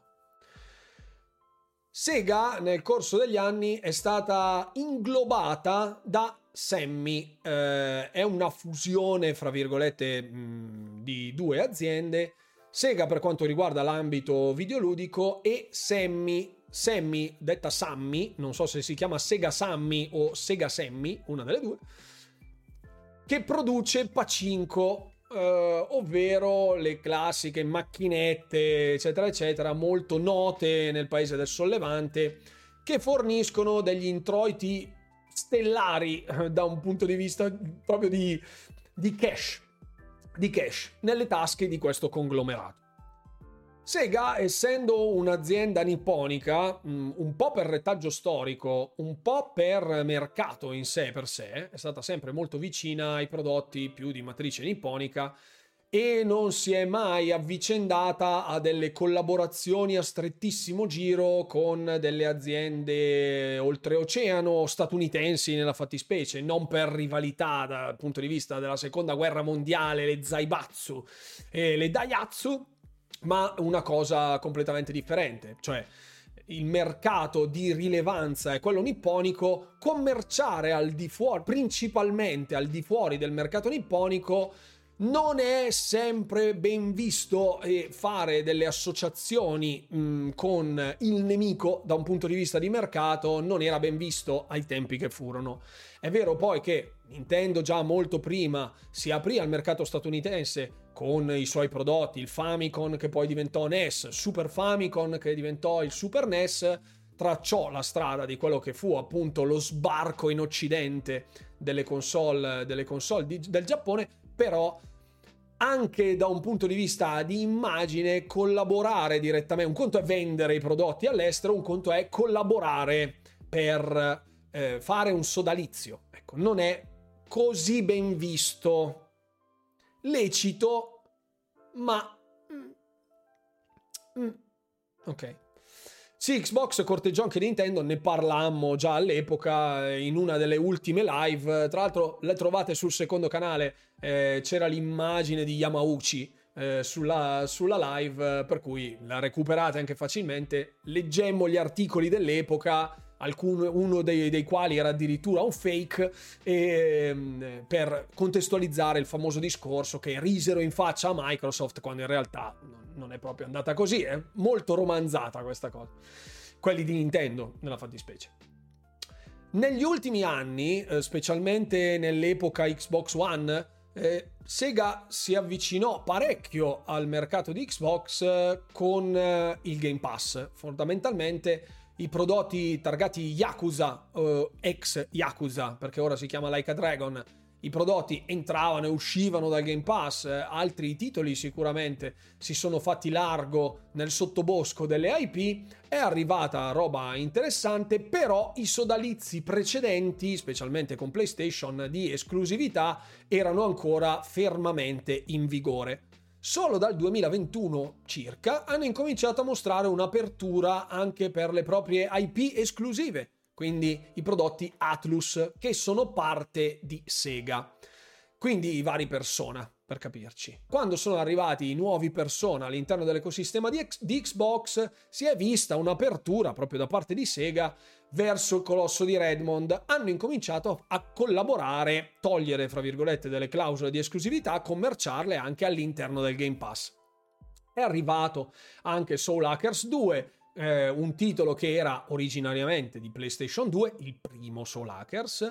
Il secondo Soul Hackers è uscito multipiattaforma, quindi anche su Xbox, è arrivato anche sul Game Pass, complice anche forse le vendite non proprio eccelse, se vogliamo dirla così, ma ehm, sicuramente si vede una strada di stretta collaborazione fra questi due.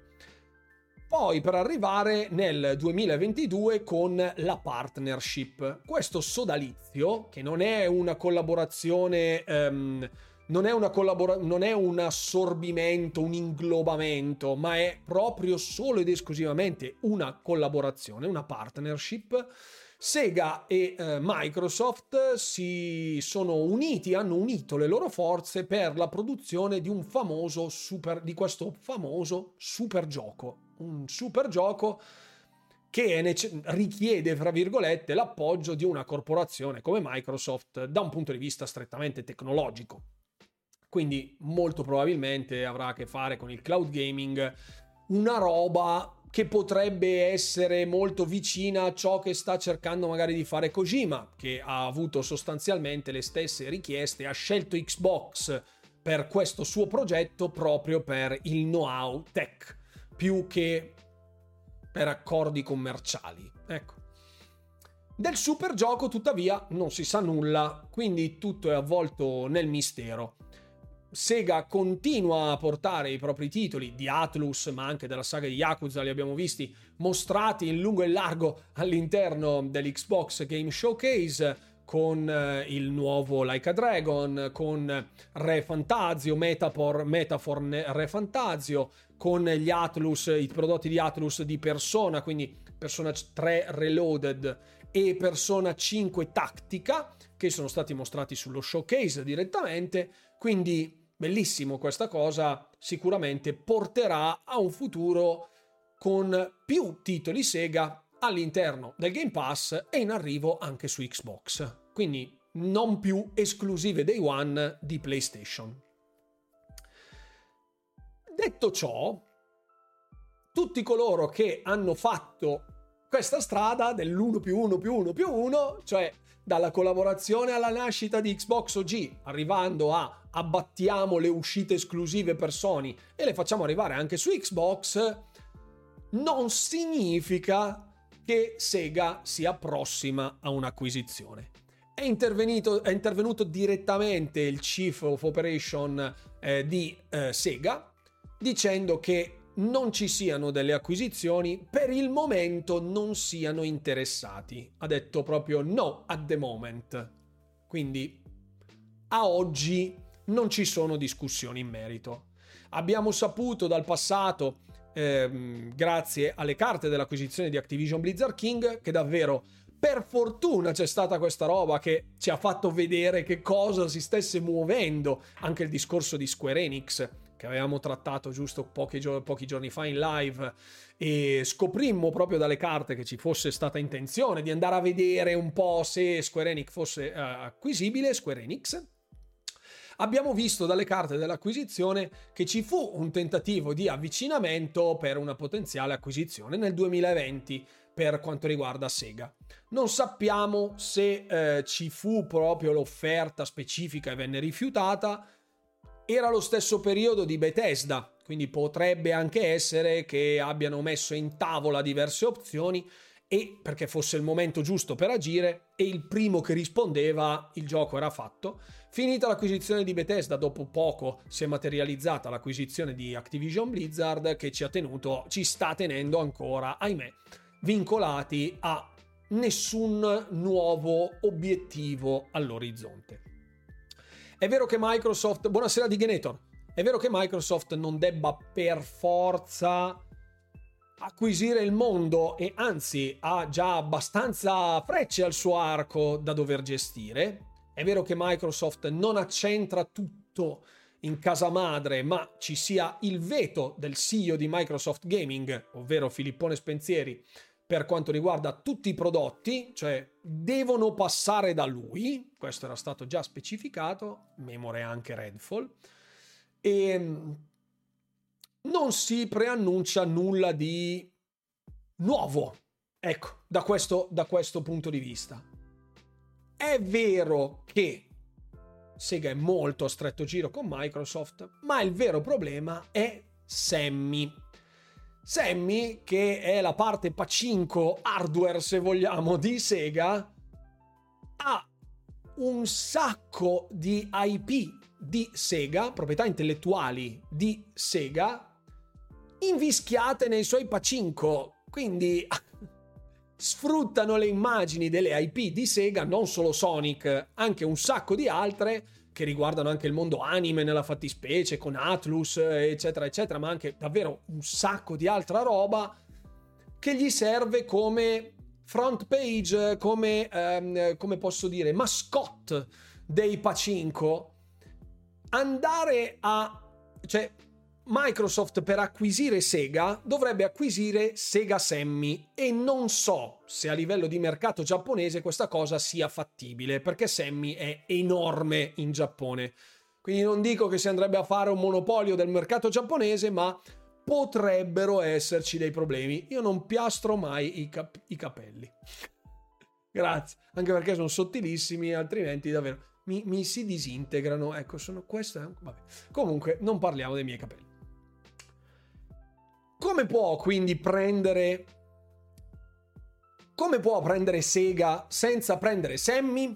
Sammy dovrebbe scorporare Sega, cioè venderla, toglierla, Ma Sammy vuole togliere Sega, la stessa Sega che gli procura un sacco di franchise, I P, mascotte per i suoi pacinco? Perché andare a vendere un sacco di mascotte che può riciclare, da cui può tirare fuori altri contenuti, monetizzare in qualsiasi modo per cash? Poi sulle macchine che hai già in giro cosa fai? Paghi i diritti d'autore a Microsoft? Non penso. Quindi non credo che questa cosa sia fattibile. Uno, per il volume che Sammy occupa in Giappone, nella fattispecie. Due, per l'approccio imprenditoriale nipponico con cui, per cui le collaborazioni con il mercato occidentale possono essere fatte, ma le acquisizioni non sono viste di buon occhio per corporazioni al di fuori del mercato giapponese. E tre, sicuramente per quello che riguarda la scorporazione di Sega, che gli dà un sacco di franchise, un sacco di I P che a Sammy fanno super comodo e che poi, scorporata Sega, dovrebbe andare a pagare direttamente a Microsoft. Quindi dubito, dubito. Potrebbe essere, potrebbe essere che salti comunque fuori questa cosa e noi da domani si chiude l'acquisizione di Activision perché la C M A dice ok, se può fa, quindi poi arrivano anche tutti gli altri del Commonwealth, il Canada, la Nuova Zelanda, l'Australia, Gino Pippo, le isole Faroe, che ne so, tutti arrivano ad approvare il deal e da dopodomani Microsoft dice ok, adesso acquisiamo Sega. Può essere, però per questi tre motivi dubito. Spe- spero spero Spero di essere stato chiaro. I dollaroni di Microsoft sicuramente fanno comodo a Sega dopo la chiusura delle sue storiche sala giochi in Giappone. Vero, però i soldi comunque ne fanno un sacco lo stesso. Grazie Rune, molto interessante. Non sapevo muovere questo retroscena Sega Microsoft. Spero che Microsoft riesca a sostenere accordi senza venire più tagliata fuori da belle I P, a volte multipiattaforma. Sicuramente il volume di Activision ha contribuito, abbiamo visto con Square, a volte anche esclusive third party, qualche volta effettivamente rubate da accordi poco chiari, vero? Acquisire una roba come Sammy credo sia impossibile, sono d'accordo, beato te che ce li hai i capelli. Comunque sono anni che parlano dell'acquisizione di Sega, a sto punto non ci credo più. Io ho ancora il controller, quello blu e bianco, che praticamente era Sonic, l'ho preso ben augurante eh, alla release di eh, serie X, e non hanno acquisito Sega ma hanno acquisito Bethesda e poi Activision, quindi quel pad lo tengo lì ancora per un po', lo tengo lì ancora per un po'. Sega e Microsoft vivranno di collaborazioni, spero il più lungo possibile. Sì, abbiamo visto anche da ciò che è successo con Activision Blizzard quanto sia una via crucis davvero, più che una telenovela adesso sta diventando l'ascesa al Golgota, quindi non, non credo sia una cosa in cui Microsoft voglia imbattersi un'altra volta, solo se sarà estremamente necessario, credo. Che ricordi la sala giochi pacinco di quando andavo a bambino con le mie mille lire, ci stavo una mezza giornata. Ottimi ricordi, infatti ne parlavo giusto oggi con un padre al parco mentre stavo portando le, le Rune Daughters e parlavamo di quanto era bello andare in sala giochi con ventimila lire, che erano le mance di nonni, zii, parenti raccattati in giro, farseli cambiare in gettoni che costavano duecento lire e riempire uno di quei marsupi anni ottanta in triacetato dai colori fosforescenti pieno di gettoni, che praticamente avevi il carico di un minatore di sale, però tutto in gettoni. Fantastico, che bei ricordi, che bei ricordi, anche il fumo passivo delle, delle sale giochi, bei ricordi. Il bot censura messaggi sui capelli, sono d'accordo, velo pietoso sui capelli, no, no. Che bello, un pacinco di Halo, perché no? Secondo me è meglio su Sega, collaborazione yes, acquisizione no, sono d'accordo. A quei livelli tutti vogliono comprare tutti, tutti sondano il terreno perennemente, cioè, chiaro, sono cose esplorative. Sony sta pagando un tizio che avere aggiornamenti su fiu- future acquisizioni. No, non, lo, non, lo, non ho capito, Matteo, comunque, ok. Diciamo che Microsoft non deve acquisire il mondo, esatto, ma deve, ma almeno un'altra cinquantina fra publisher e software house almeno ci vogliono. Apple, eh, parsimonioso, solo, solo una cinquantina, perché no? Almeno, almeno si sa mai che magari qualcuno salta, qualcuno dà di matto, esplodono, vabbè, chi lo sa. Ha messo un consulente per le prossime acquisizioni Sony, ah, staremo a vedere. Marsupio rigorosamente della Think Pink o della El Charro per i più borderline, con quelle decorazioni da bandana gang statunitense, rigorosamente in jeans, perché andare in giro vestito tutto di jeans era figo negli anni ottanta. Lo fai adesso, ti pigliano a sassate per strada. Comunque il Game Pass, se tutto va bene, credo diventi una bella vetrina per le terze parti. Assolutamente sì, assolutamente sì. E vedremo, e vedremo che cosa succederà. Solo il futuro potrà dirlo. Ora avremo come marsupio Crash, il marsupiale. Non so se effettivamente è un marsupiale Crash, non, eh, non lo so. Comunque, eh, vabbè. Lo, lo terremo come marsupiale. Signori, io ricordi quanti ricordi mi fai raffionare nel mente andare a mio padre al bar e giocare al cabinato preferito, fantastico. Anche il gettone telefonico che Leggende Metropolitani volevano essere valuta sonante per le eh, macchinette, per i, i giochi da sala, però non valeva, non era così. È un marsupiale, perfetto. Io avevo una cinta El Charro da ragazzo, ora brividisco al ricordo, perfetto. Sei in ferie, non staccare ora. Allora ragazzi, mo ve spiego, mo ve spiego. Io ho finito questo, devo registrare il prossimo video per il secondo canale. Domani devo fare il video per il primo canale. Dopodomani sarò in live e dovrò iniziare a preparare la roba di cui non posso parlarvi, che uscirà giovedì, il giorno... Eh... Aspetta, eh, che non mi ricordo... Il giorno nove, mercoledì, mercoledì, mercoledì scade l'embargo sulla roba che, del quale non posso parlarvi. Nel frattempo sto facendo la roba con Tommaso, che saluto, di cui non posso dirvi niente. Quindi adesso io stacco, ma non è che vado a nanna, io vado a lavorare. Adesso è un casino, è un casino, è un casino. Abbiate pazienza, si vede che sono boxaro. Quanto vorrei Capcom un remake di, un remake di Final Fight. Team Cody tutta la vita, chi prende Hagar mente, perché Hagar era lento. Com- Mercoledì scade l'embargo su Starfield. No, non scade l'embargo su Starfield. Signori, grazie davvero a tutti, per tutti coloro che hanno subato, si sono abbonati. Grazie Sebastiano, non so se ho ringraziato Sebastiano per l'abbonamento, grazie infinite. Grazie davvero a tutti coloro che si sono abbonati, hanno subato, bittato, fatto un sacco di cose. Vi ringrazio enormemente per il supporto. Arriveremo ancora con altri contenuti, non preoccupatevi. Martedì ci vediamo in live come sempre qui alle ore ventuno, mi raccomando, non mancate. Buone vacanze a tutti se siete in vacanza, buon lavoro se rientrate al lavoro domani, non lo so. Per me le ferie sono appena cominciate, anche se sono ferie molto di rappresentanza. Ci vediamo lunedì, ore ventuno. Non mi resta altro che augurarvi, come sempre, buon divertimento gamers. Alla prossima!